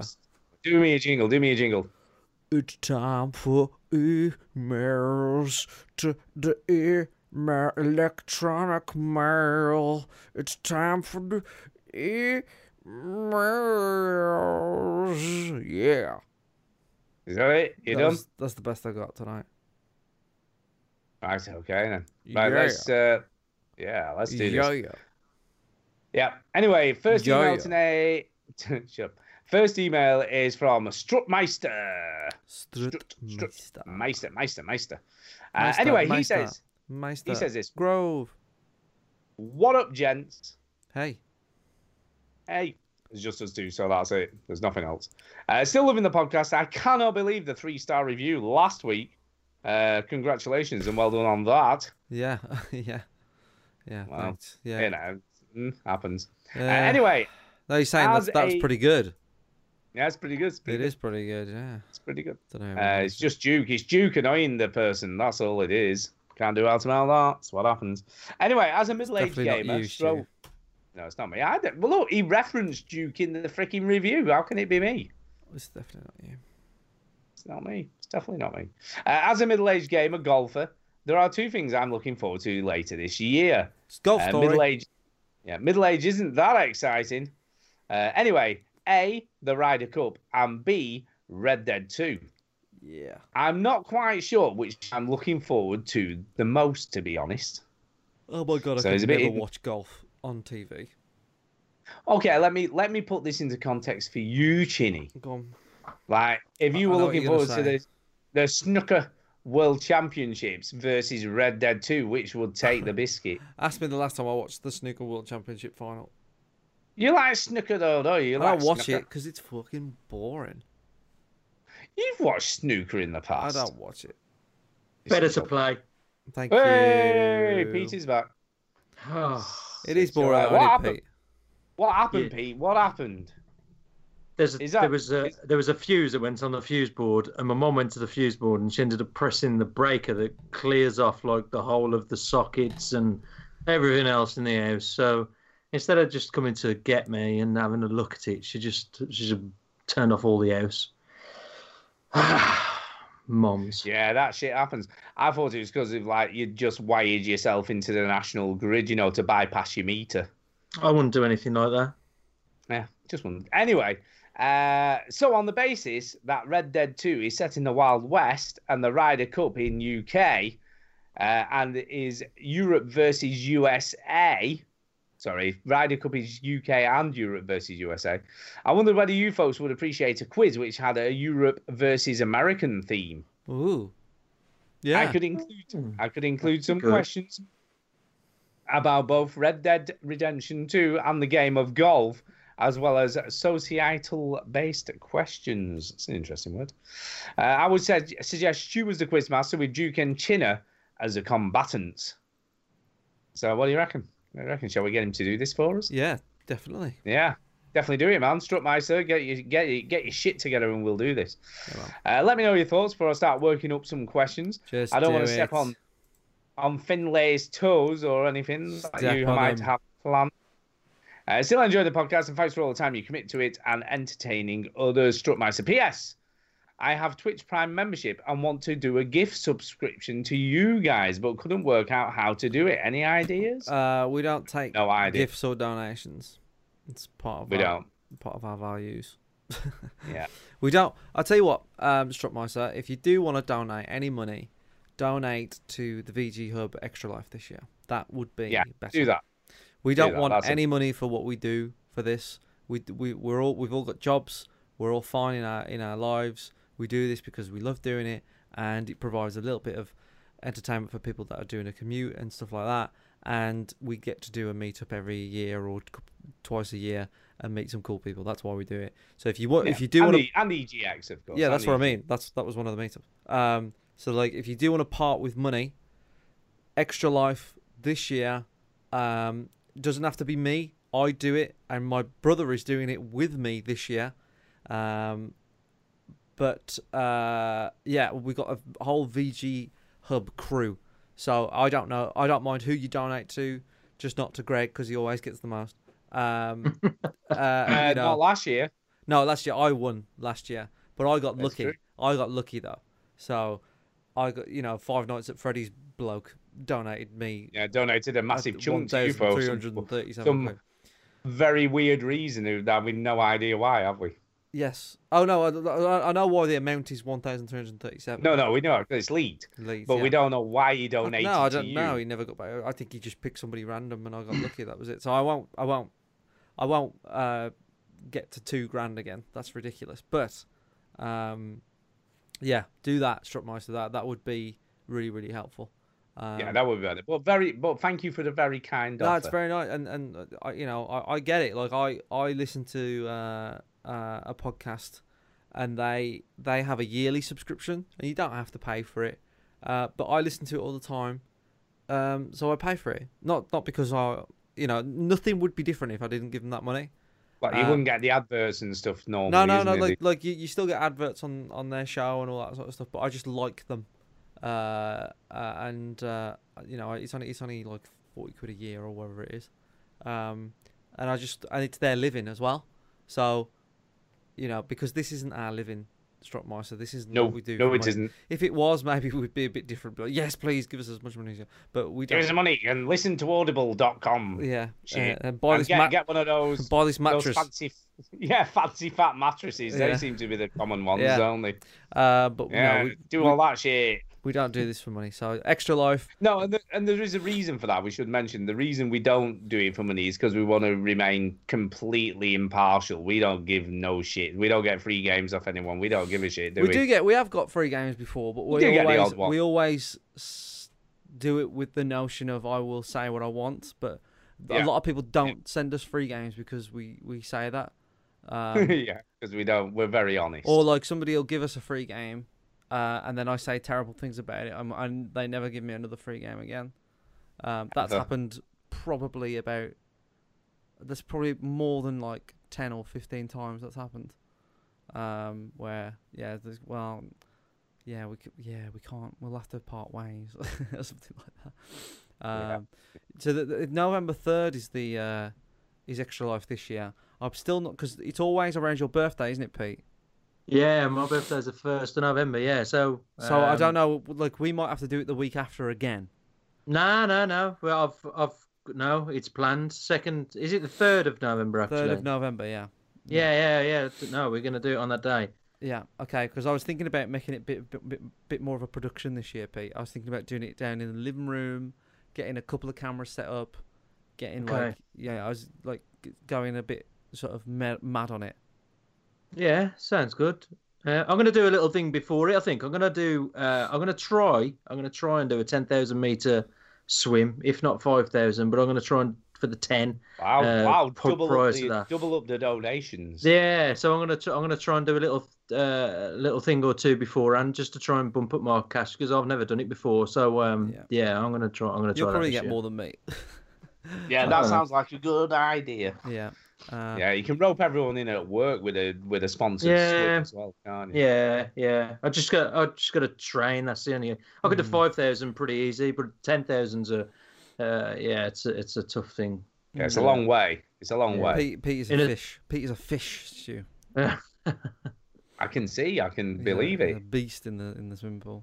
He sounds like he's a beast. Like when we had swimming lessons when we were kids, right? Mom and Dad chucked Pete in the pool, and he was like, "Oh my God, he's fantastic. Maybe our other son will be great at swimming." They put me in, and I was just a panicky mess. And they was like, "Well, maybe he's good at other things." He's adopted. Yeah. Yeah. Yeah. Well, he hasn't got the ginger hair, so there is something going on there. Yeah, he's the only one of the brothers that ain't. Yeah. Yeah. Something going on. Anyway, we have got other emails, so we should do that. The next email this week is off Derek Sands. Derek Sands. He's a great bloke. He is a good bloke. He says this. The Sleeping Dogs Days of Summer. Hello, veteran gamers. I'm guest host in surname here, which is Pete. Sitting in for you. Just a few miscellaneous bits and pieces this week. It seems the hot weather has been here for at least since the meetup at the arcade club in Bury back in April. Well, it was a really hot day, wasn't it? It was a hot day. I mean, in that some weeks I find it hard just to muster up the energy to play any video games. Yeah, I agree. I must admit, I found it difficult to play video games. It is hard to play in the summer. Because you just want to be outside, especially when it's sunny. And when you do sit down and play games, you're just fucking sweating. Look, we've been sat here for like 2 hours doing this podcast, and I don't want to put my fan on in the room because it's loud. And I'm fucking, like, my legs are just fucking, like, they're getting a bit sweaty and, like, oh, my back's sweaty on the chair, and it's just like, you don't want to fucking sit in this shit. Mind you, today's been officially the hottest day of the year so far. It was 33.3 degrees in Suffolk or somewhere today. Yeah. So, hottest day of the year. Anyway, he says this. Number one. Do you know if the Game Punchers podcast has stopped for good? As it's been 7 months since the last show, I'll be reluctant to remove it from my podcast list, but it seems the Game Punchers crew may have called it a day. As far as I know, no, but I know that Fraser has kind of packed in podcasting. So is he not even doing the OC connection or anything now? No, he's completely jacked it all in. Well, it's unlikely then, isn't it? Yeah, because I think Fraser was more of a catalyst for the Game Punchers podcast than Steve was. But I'm not sure. Don't quote me on that. I might be completely wrong, but I know that I've spoke to Fraser and he said, like, he's not podcasting on the head because it was like a work-life balance thing, and he was playing a lot of PUBG, and he was doing the podcast, and he looked at all the things. Let's be honest here. Whoa. It was a PUBG life balance. That's what it was. Well, like, in a way, like, he looked at all the things that he was doing, and he wanted to jack one in because he didn't have the time. So he said, well, I don't want to not play PUBG, so he's going to play. That's my understanding. I might be getting it wrong, but I think that's what he said to me. So he knocked. Yeah, it's probably right. It does sound like it's probably the reason. And I miss Fraser because I don't play PUBG with the PC crew anymore because they play so late at night, and when on a weekend lately because it's been so nice weather-wise, like I just haven't been in. So, like, yeah, I haven't played with the PC. Like, I'm still in their WhatsApp group. They still let me in the WhatsApp group. But are you allowed? Yeah, I just don't play. I just don't play. Number two, Stu. I seem to remember you like the game Forgotten Anne, which is on sale on the Xbox store, so please give me a few reasons to buy it. Well, one, it's gorgeous. Number two, it looks like an anime film, even though it isn't. Number three, it has a really excellent story, and it's kind of quite dark as well. It's a lot darker than you would like even begin to imagine. And number four, the controls are pretty tight, and I like the puzzles and how that all works in the game. So, yeah, it's a very good game that I am going to go back to playing. So, yeah, that I need to finish. How much is it up for? It wasn't very expensive. I've no idea how much it's for on the Xbox store at the moment, but it's a great little game. So it's on sale apparently, so I've no idea how much for, though. We could maybe find that out. He didn't say. Number 3, speaking of sales, there are quite a few bargains £10 or under on the Xbox One and PS4 digital stores at the moment, but I can't help notice that there are older games which are priced too high, in my opinion, so at full price, which is, for example, on the PS4, Super Meat Boy is $12.99, which is kind of a lot of money, isn't it, when you think how many times that's been in a sale for about £2 or whatever. Yeah, I think I had it for free in the end. Yeah. Yeah, so that's always been very cheap. Brothers: A Tale of Two Sons is £15. And that, again, is another game that's been on sale a lot. That's a fucking game, though. That is... It's a freaking amazing game. Yeah, yeah. I was just going to say the same thing. It is a brilliant game. Mm-hmm. But wait till a sale, because it seems too old now to pay that kind of cash for something that old. Journey, Special Edition, $19.99. Now, that's a fucking game right there. That is... Fucking amazing. Ignore Chinny. It's an amazing game. It's freaking amazing. But again, that's been on sale quite a few times, so I would wait for that. And Zombie Army Trilogy for a whopping $44.99. That's a piss take, that is. Wow. Yeah, that's crazy. My answer to this is get a PC. To be honest. Get a PC. It's like I know it's a bad answer because you're like, no, I like my console. And I like my consoles, but. Like, since I've had a PC, like, the value of games has just gone down. And I haven't really played that much on the PC. I have so many games at my disposal. I just can't keep up with them. Like, on Steam, or do the other thing on my PS4 and my Xbox, I do game sharing. So, share your console with somebody that you trust. You have to trust them. Just to put it into context... Brothers: A Tale of Two Sons on Steam is currently £2.19. Yeah, but like if you game share though, like you'll because I'm sure Brothers was free 1 month, and whoever's downloaded that, you'll get it. And I've got fucking 100 games on the Xbox. I've got 400 or something on the Steam, thanks to Stu. And within an hour, I had them on the PS4. I set it up. I console share with my mate. And I had 50 games on there. And I was like, well, I've only bought one game and I haven't even played that. It's just ridiculous. Yeah.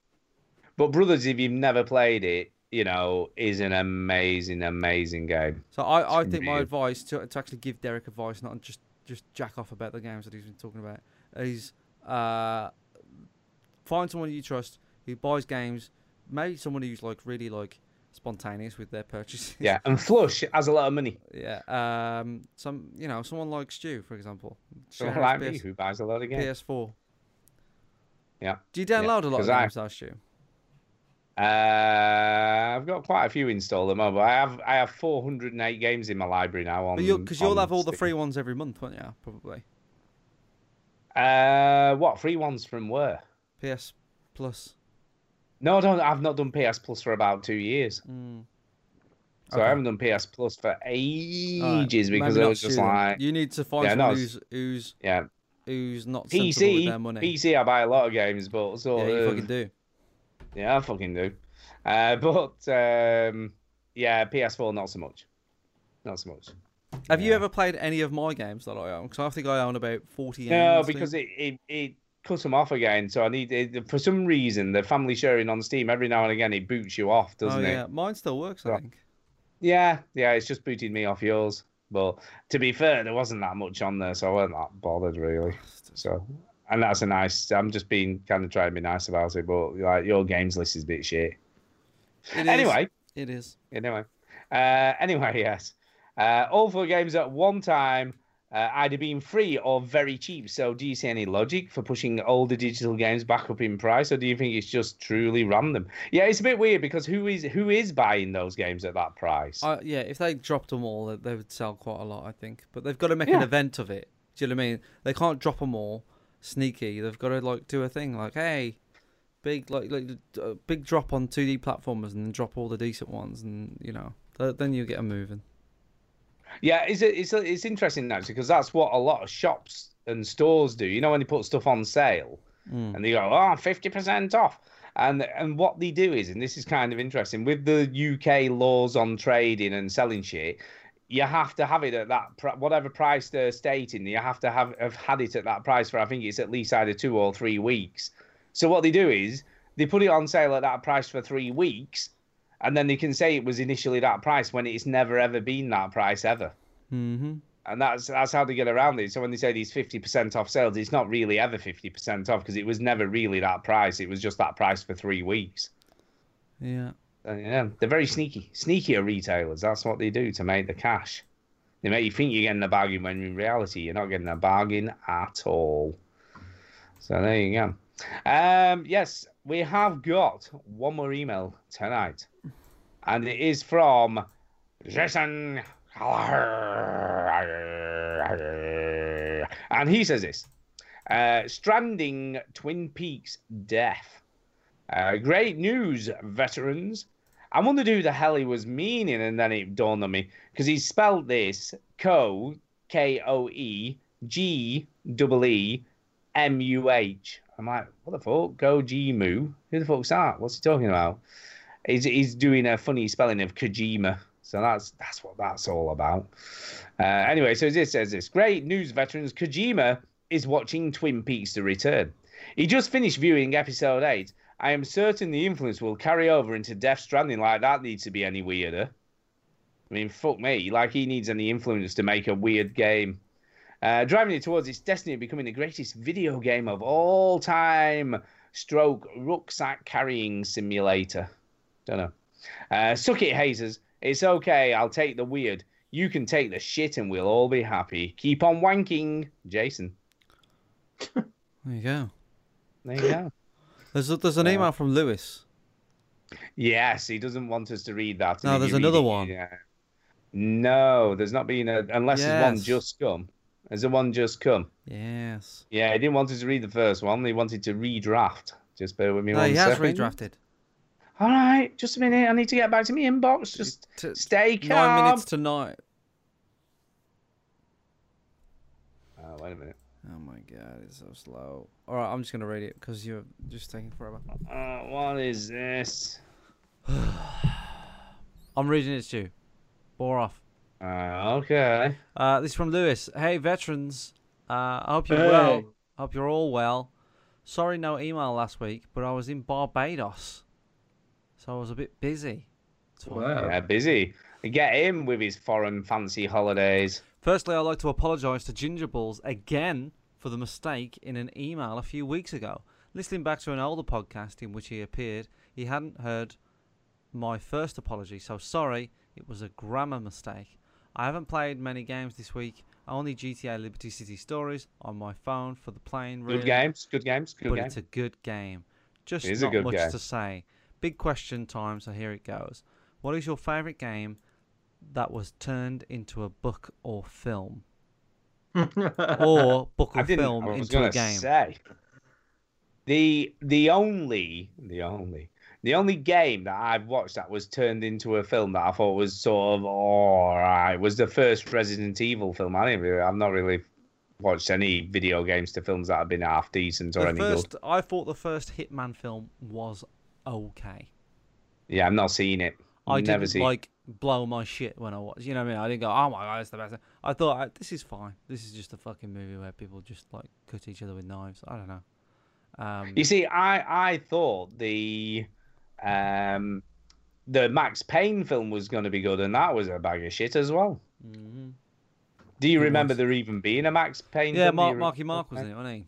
Yeah, he was. Mm-hmm. Yeah, he was. I thought you just said Tomb Raider, Mike. No, I didn't really like the Tomb Raider. Shit. The Tomb Raider ones, no. Yeah, they've never been that good. No, I haven't watched the new one though, but I've heard that's not very good either. But I don't think. Mind you, actually, that's not true, is it? No. Actually, I've got a book that's been turned into a video game that was amazing. That was Metro, wasn't it? Well, two actually. That makes two games, which is Metro and The Witcher, obviously. Hmm. Yeah, The Witcher. And obviously, we did talk about this quite a long time ago, but the guy who wrote The Witcher sold the rights to it to CG Project Red for next to nothing. Yeah. He said, well, it wasn't next to nothing. It was a substantial amount of money, but nothing compared to what he'd have got if he still had the rights to the story. Yeah, and he made it very clear he wasn't happy about his decision, but it was his decision. Well, so what are you gonna? He made it. I don't know what he was. Yeah. Sorry. They did, and they offered him the choice. He says you can either have the profits. Yeah, or the... He did. He said you can either cut the profits or you can have like this lump sum right up front now. Cyberpunk is based on a board game, isn't it? Yeah, it is. Yeah. Cyberpunk. Yeah, the board game is named Cyberpunk 2020, which is ironic because that's probably the year that the game will come out, which is interesting. Yeah. But possibly accidentally on purpose. Yeah, my favourite film / book that got turned into a game to do the other way around. Obviously, GoldenEye is a big one, but one of my favourite movie games is there's a Wolverine game from the movie, right. The Wolverine Origins movie, which is a really really bad movie. It's one of the very rare cases where the game is better than the movie. But what happened was, which is really interesting, is usually when they make a game for a movie. They get given 6 months or 9 months, and they get rough kind of ideas, and they get shown a few bits of scenes, and they have to tie it all together, and it's a mess. So what they did is they went on this schedule of 6 month turnaround. Let's make a Wolverine game, and they the movie got delayed by a year. So and they didn't know until they thought they was going to release it. So they had roughly like a crappy game, and then they had an extra year on it. So they all went, okay, let's double in. And they made the game brilliant. And they even got allowed, which wasn't the case back then, they were allowed a mature rating, even though the movie was like a teen movie. The movie didn't have any blood in it. But the game is violent as fuck, right? So they just made it awesome. And yeah, the game's great. Wolverine Origins. The game's phenomenal. Actually... I have thought, it's just come to me now, but I have thought about a book that I read that was from a video game that was pretty good, which was a book called Dead Space Martyr, which was obviously based in the Dead Space universe, and I read it when we went to do York for Kay's 40th birthday, so that's like 8 years ago. I think we got given that book. I think they posted that book to us, didn't they? Did they post it to me? Yeah. I think you might be right. Yeah, I think you might be right. There's a fad where this company was sending us like game-related books for some reason. I was like, I'm not going to read any. You're right, they did, and I read it. I told them to send one to Duke and send one to you, because I wasn't going to read them. Oh my God, I'd forgotten that. That's how we got it. But yeah, I read that on holiday, and it was actually pretty good. Yeah, it's pretty good. So if you ever want to read, if you play Dead Space and you like the game, Dead Space Martyr is actually a pretty good book. There you go. So yeah, that just came to me. What about you, Pete? Have you played any books, games, films, games? Street Fighter. That's my favourite game that turned into a film. Yeah, but did you like the film? Yeah, because Kylie Minogue was in it. Yeah, true. It was kind of everybody was going way wild for that when we was kids. They were like, "Oh my God, Kylie Minogue's gonna be in it. She's gonna be Cammy, and she's gonna be, she's gonna be all sexy and glamorous in it." And it turned out being shit. But yeah, Mortal Kombat films are pretty good. Yeah, it had Jean-Claude Van Damme in, didn't it, as well? Street Fighter. Did, yeah, Street Fighter did. Yeah. The first Mortal Kombat game, the film is stupid funny. It's like a bad film, but it's good. Do you remember when they did Doom with The Rock? Yeah, was it The Rock who was in Doom? First person, and it was done in first person shooter. Not the whole movie, but there's a 10-minute section. A lot of it was, though, wasn't it? No, it was 10 minutes. It was 10 minutes. Yeah, yeah, it's terrible. But Resident Evil, like Stu says, was great. I thought it was all right. I liked the first one. I wasn't too keen on the others that they made, but the first one. No, the first one. Yeah, the first one was brilliant. But as we know, Uwe Boll is the master of crap films made from video games. He's done loads of stuff. He did Far Cry. What's he done? Yeah. What's that? The one with the dark in it. What's that called? The Darkness? No, not The Darkness, is it? It's the one where the actual game was pretty shit as well. They did a remake of the game and it was pretty terrible. Alone in the Dark. Alone in the Dark, that was it.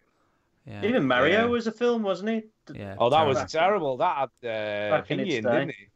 From the 80s. God, what was he called? The actor who played him? Bob Hoskins. Bob Hoskins, yeah. Yeah. It was Bob Hoskins. It was terrible. So, yeah, Uwe Boll has done the last kind of film game he's done was He hasn't done any film games for a while. He makes a lot of films. Oh, these are producer credits. Hold on, let's have a look at his director credits. Rampage President Down. Yeah. Which was a video game. What are the ones? Blood Rain is a video game. Rampage. Double Dragon. Didn't Double Dragon go into a film? Double Dragon was a film. Yeah, I'm sure it was. Yeah. Rampage, Far Cry, Blood Rain. He made 2 Blood Rains. Postal is a. That's right. He did Postal as well. House of the Dead, Alone in the Dark. Yeah. So he's made some. They're all pretty shit. Well, you know, I don't know whether you're aware of this, Pete, but you know, Duke's "Go Fuck Yourself" soundbite. Yeah. That's Uwe Boll, because he did a Kickstarter and nobody funded him, and he did this like online message, didn't he, and told everyone to go fuck themselves. Mm. Didn't know that. Yeah, so that's where that particular soundbite comes from. That is Uwe Boll. Oh, Silent Hill. Silent Hill. Yeah, that was an okay film. That was an okay film. That was all right. You see, the problem is, and we have talked about this before, but the problem is with making games into films is that normally game stories are a little bit shit. Yeah, that's the problem, and that's the problem really. They're not really made to be films, verses, and what have you, because they're just not. No. The stories just aren't good enough. They're just not good enough stories. They're just a very vague outline most of the time, especially older games. It's just a premise, isn't it? It's not got any flesh to it or any sort of anything to fill it out. But yeah, that's it. That's the last email this week, I believe. Is that it? Have we done everyone? Did we do the other one? Yeah, we have. We've done everyone, haven't we? We are done. So that's it. Thank you, everybody who emailed in this week. That's always good. And we have got, before we do shout-outs, believe it or not, we've got 2, not 1, but 2 new iTunes reviews this week. I know. Let's see if I can do the iTunes jingle live. Yeah, you could do that live. Go for it. Okay. Yo, yo, yo, yo, yo. Yo, yo. Do you want some iTunes reviews? We got some. Bow. That's pretty good. That was pretty good. I like it. It was like a 7.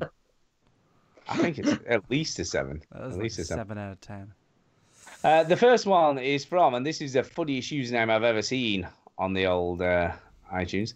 It's from, oh no, it's not, sorry, it's looking, I'm looking at what he's entitled it, and that makes no sense. I'm sure it will if I read it on. Anyway, it's from Jafulade. Oh, wow. Jafulade. I know this is straight away. Do you? Yeah. Jafulade. And he's entitled it, I'm going to try and read this so that I get it right. I rate 8.9. I don't know. There must be something in that if I read it properly. I'm not sure. It's IR88/8M9. Does that mean play the fucking thing. Anyway, it just says, new number, who dis? And he gave us 5 stars. No idea what any of that means. New number, who dis is like a meme. Okay. It's like a funny thing on the internet. That's what a meme is. I know what a meme is. You don't need to explain. So like, you know, my mom texted me the other day. Oh, really? What did she say? New number, who dis? You know, that kind of... That's like a, oh, I get you now. That's like a joke. Yeah, I get the joke now. New number, who dis? Yeah. New number, who dis? Yeah. Right, okay. And the second review this evening is from John Mouse. John Mouse has given us a review, bless him.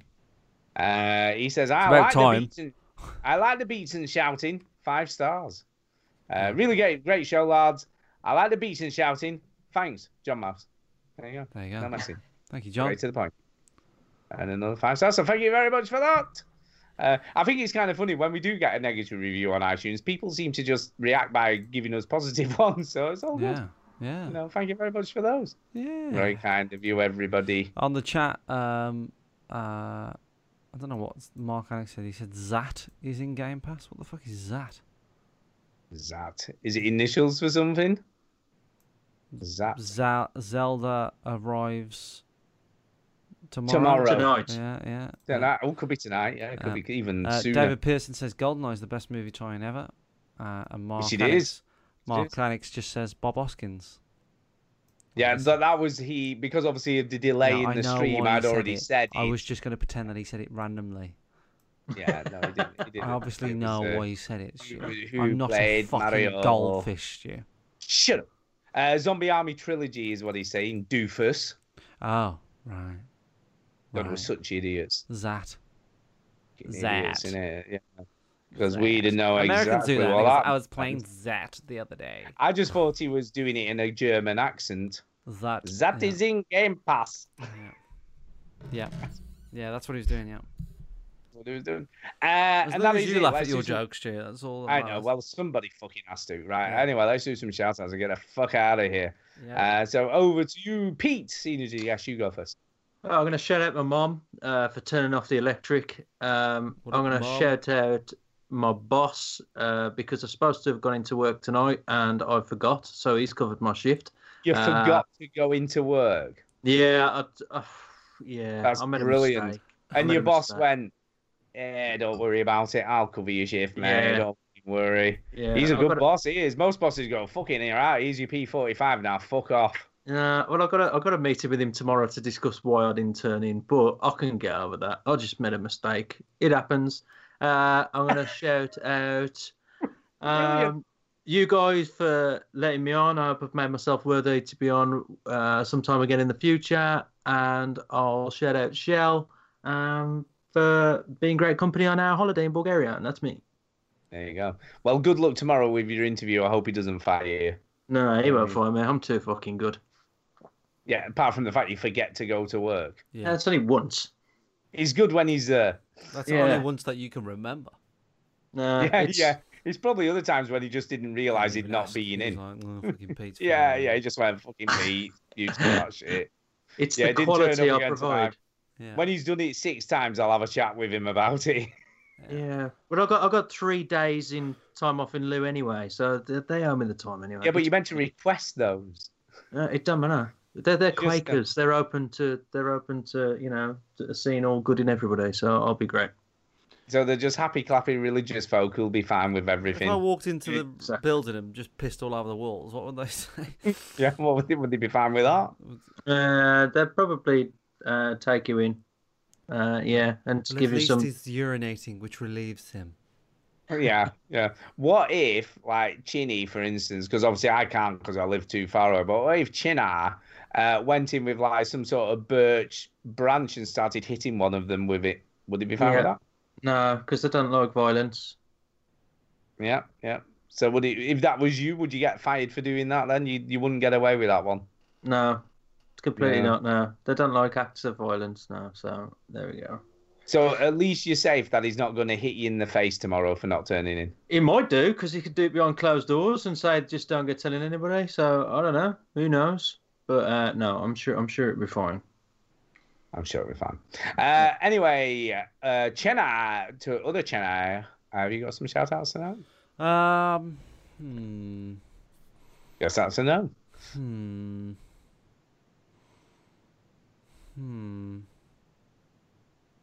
There was somebody. There was. I was streaming and somebody said, "Oh look, I got them back into gaming." I think it was Martin Chesworth actually. Yeah, I'm sure it was Martin Chesworth. He said nice things about. I said like, "Why the fuck are you watching me, you loser?" Right, or something like that. And he says, "Like you do." Like I don't mind. You're the reason why I got back into gaming, which I'm not sure is a good thing or a bad thing, but yeah. And the other shout out I want to do, I don't even know if I ever spoke about this. There's this chap called Richard Birch, right? Bob. Bob. And Richard listens to our show, and he listens to Midlife Gamer and all that stuff. And Rich, I met Rich for a completely different reason, right? I met him because he went to Peru and he asked Aston Villa to make a bit of a documentary out of what he filmed, and then they contacted me and I made that, and I made it for him, and I emailed him and I said, "Oh, I made your film for you, mate," and da-da-da. And then years later he followed me on Twitch and I realised that, hold on, that's the same guy that I made. And he said like, yeah, it's a complete coincidence. I've always found that weird. And he came into the chat when I was playing Prison Architect the other day. He doesn't really come into the live chat very often, but I know he listens. And he said, you know, like, yeah, what, he still likes that film that I made for him. I haven't watched it for years, so it could be shit, but, you know, he says he likes it. It probably is if you made it. Well, no, it's probably brilliant. It just took me so like when Aston Villa contacted you and said, oh, there's this dude called Martin wants you to make this film for Rich. Rich Payton. Oh, was that Rich? That's a different person, is it? Sorry, I thought it was the same person. Rich, and you went, yeah, no problem, send it over. And then, like, 4 years later, he finally got his finished movie. Is that what happened? Yeah. Yeah, pretty much. No, I, you know, when it's paid. Actually, I don't think that was paid. Oh. I can't remember. But well, then it really probably did take 4 years. Yeah, then. when it's moolah, then it's all different. We did some paid work with Aston Villa. I can't remember if that was one of them. I don't know, but whatever. It was a long time ago. That was about 7-8 years ago. God knows. God knows. Too long to remember. Too long to remember. That's about the longest shit I've ever heard you do. You were a wee boy back then, Chinny. A wee boy. Yeah. Yeah. You know, the other realisation I've had is I am now Duke's age when we started this show. Wow, that's funny. That is funny. That makes me really scared. And I want to bring this up again when Duke's back on the show, when he's like come back. And I want to bring up the fact that, like, Duke is so much more smarter than I am. That's right. And when he was, you know, 33, or so I'm gonna be 33 in September. Like, why is he so much smarter? Why can't I be Duke smart? Because he's a much smarter person than you. That's why. Yeah, he is really. That's why. Shout out to Duke. We miss him. Yeah, I hope he's having a good time in Las Vegas, apparently. That's where he went, isn't he? He's going to be do some roulette and craps tables and all that sort of stuff. And apparently he's going to go to some weird lap dancing clubs and, you know, crack on. Like, just basically do all the bad stuff in Vegas. That's what I've heard. Well, I only saw the picture that he took with Donald Trump. Like, I only saw that. Yeah. No, arms round him. Him, Donald Trump, and RJ Simpson. Like, that was the only... Yeah. Having a big group hug. Yeah, so I don't know. Hugging it out. They were hugging it out. He's having a good time. And Donald Trump at the time was shooting a revolver into the air, apparently. Yeah. Loving all that stuff. Good stuff. We're probably going to get killed now. You do realise this, don't you? Yeah. Anyway, I'll do some shout-outs. I'm going to obviously shout out Pete for very kindly filling in the shoes of Duke. So, yeah, thank you very much for that. Thanks to Chinny for doing the recording, because for whatever reason they updated Skype and now it doesn't play with my recorder anymore, and it's going, nah, I'm not going to record no shit no more. So yeah, that's probably not a good thing.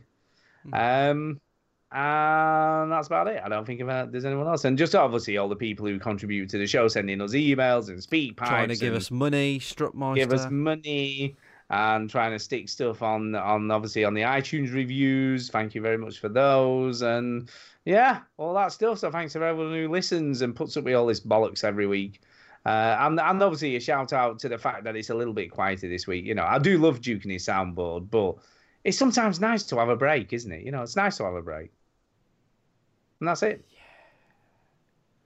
And that's the end of the show. Bye, everyone. Ta-da. Ta-da, ta-da, the beach. Ta-da. Why don't you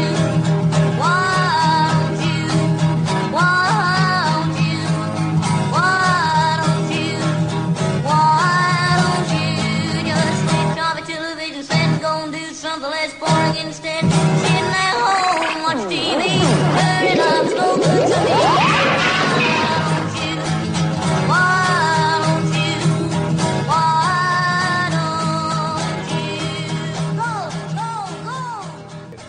By the way, I've started collating board games.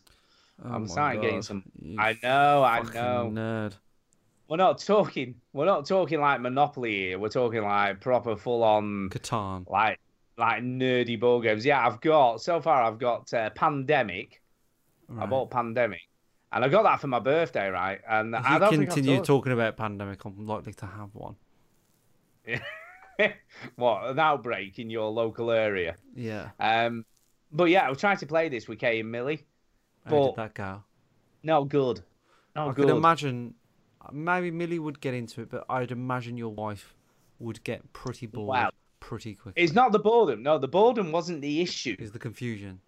It was the confusion. Yeah, trying to understand all the, you know, the little things that you had to remember for, like, when you took your move and all the, like, different little quirks that each character had and what special moves they had and when you could use those special moves. And they're complex, aren't they? When you get these, like, games, they're very complex. I've never really played a complex board game.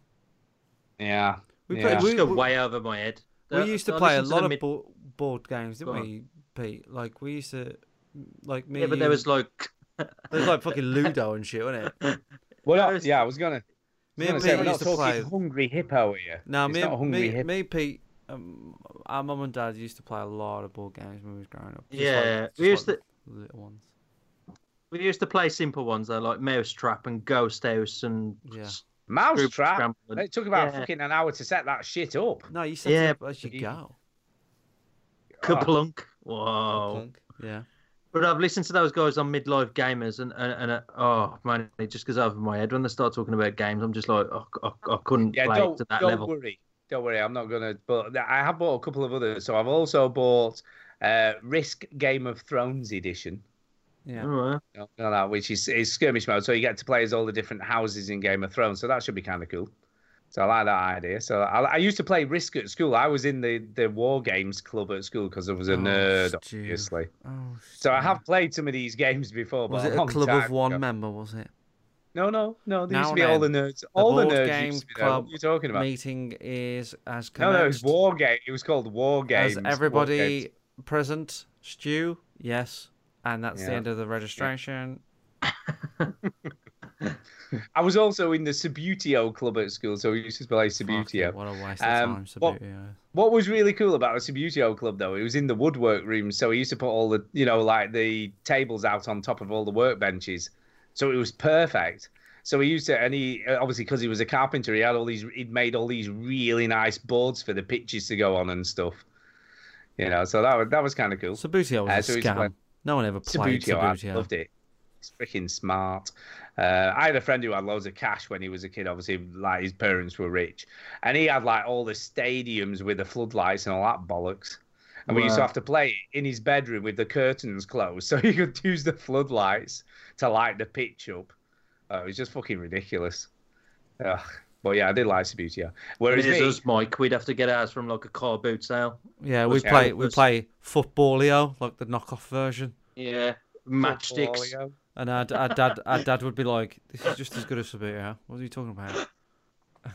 We used to play matchsticks, didn't we, Pete? Remember we dropped the matchsticks and you had to move the.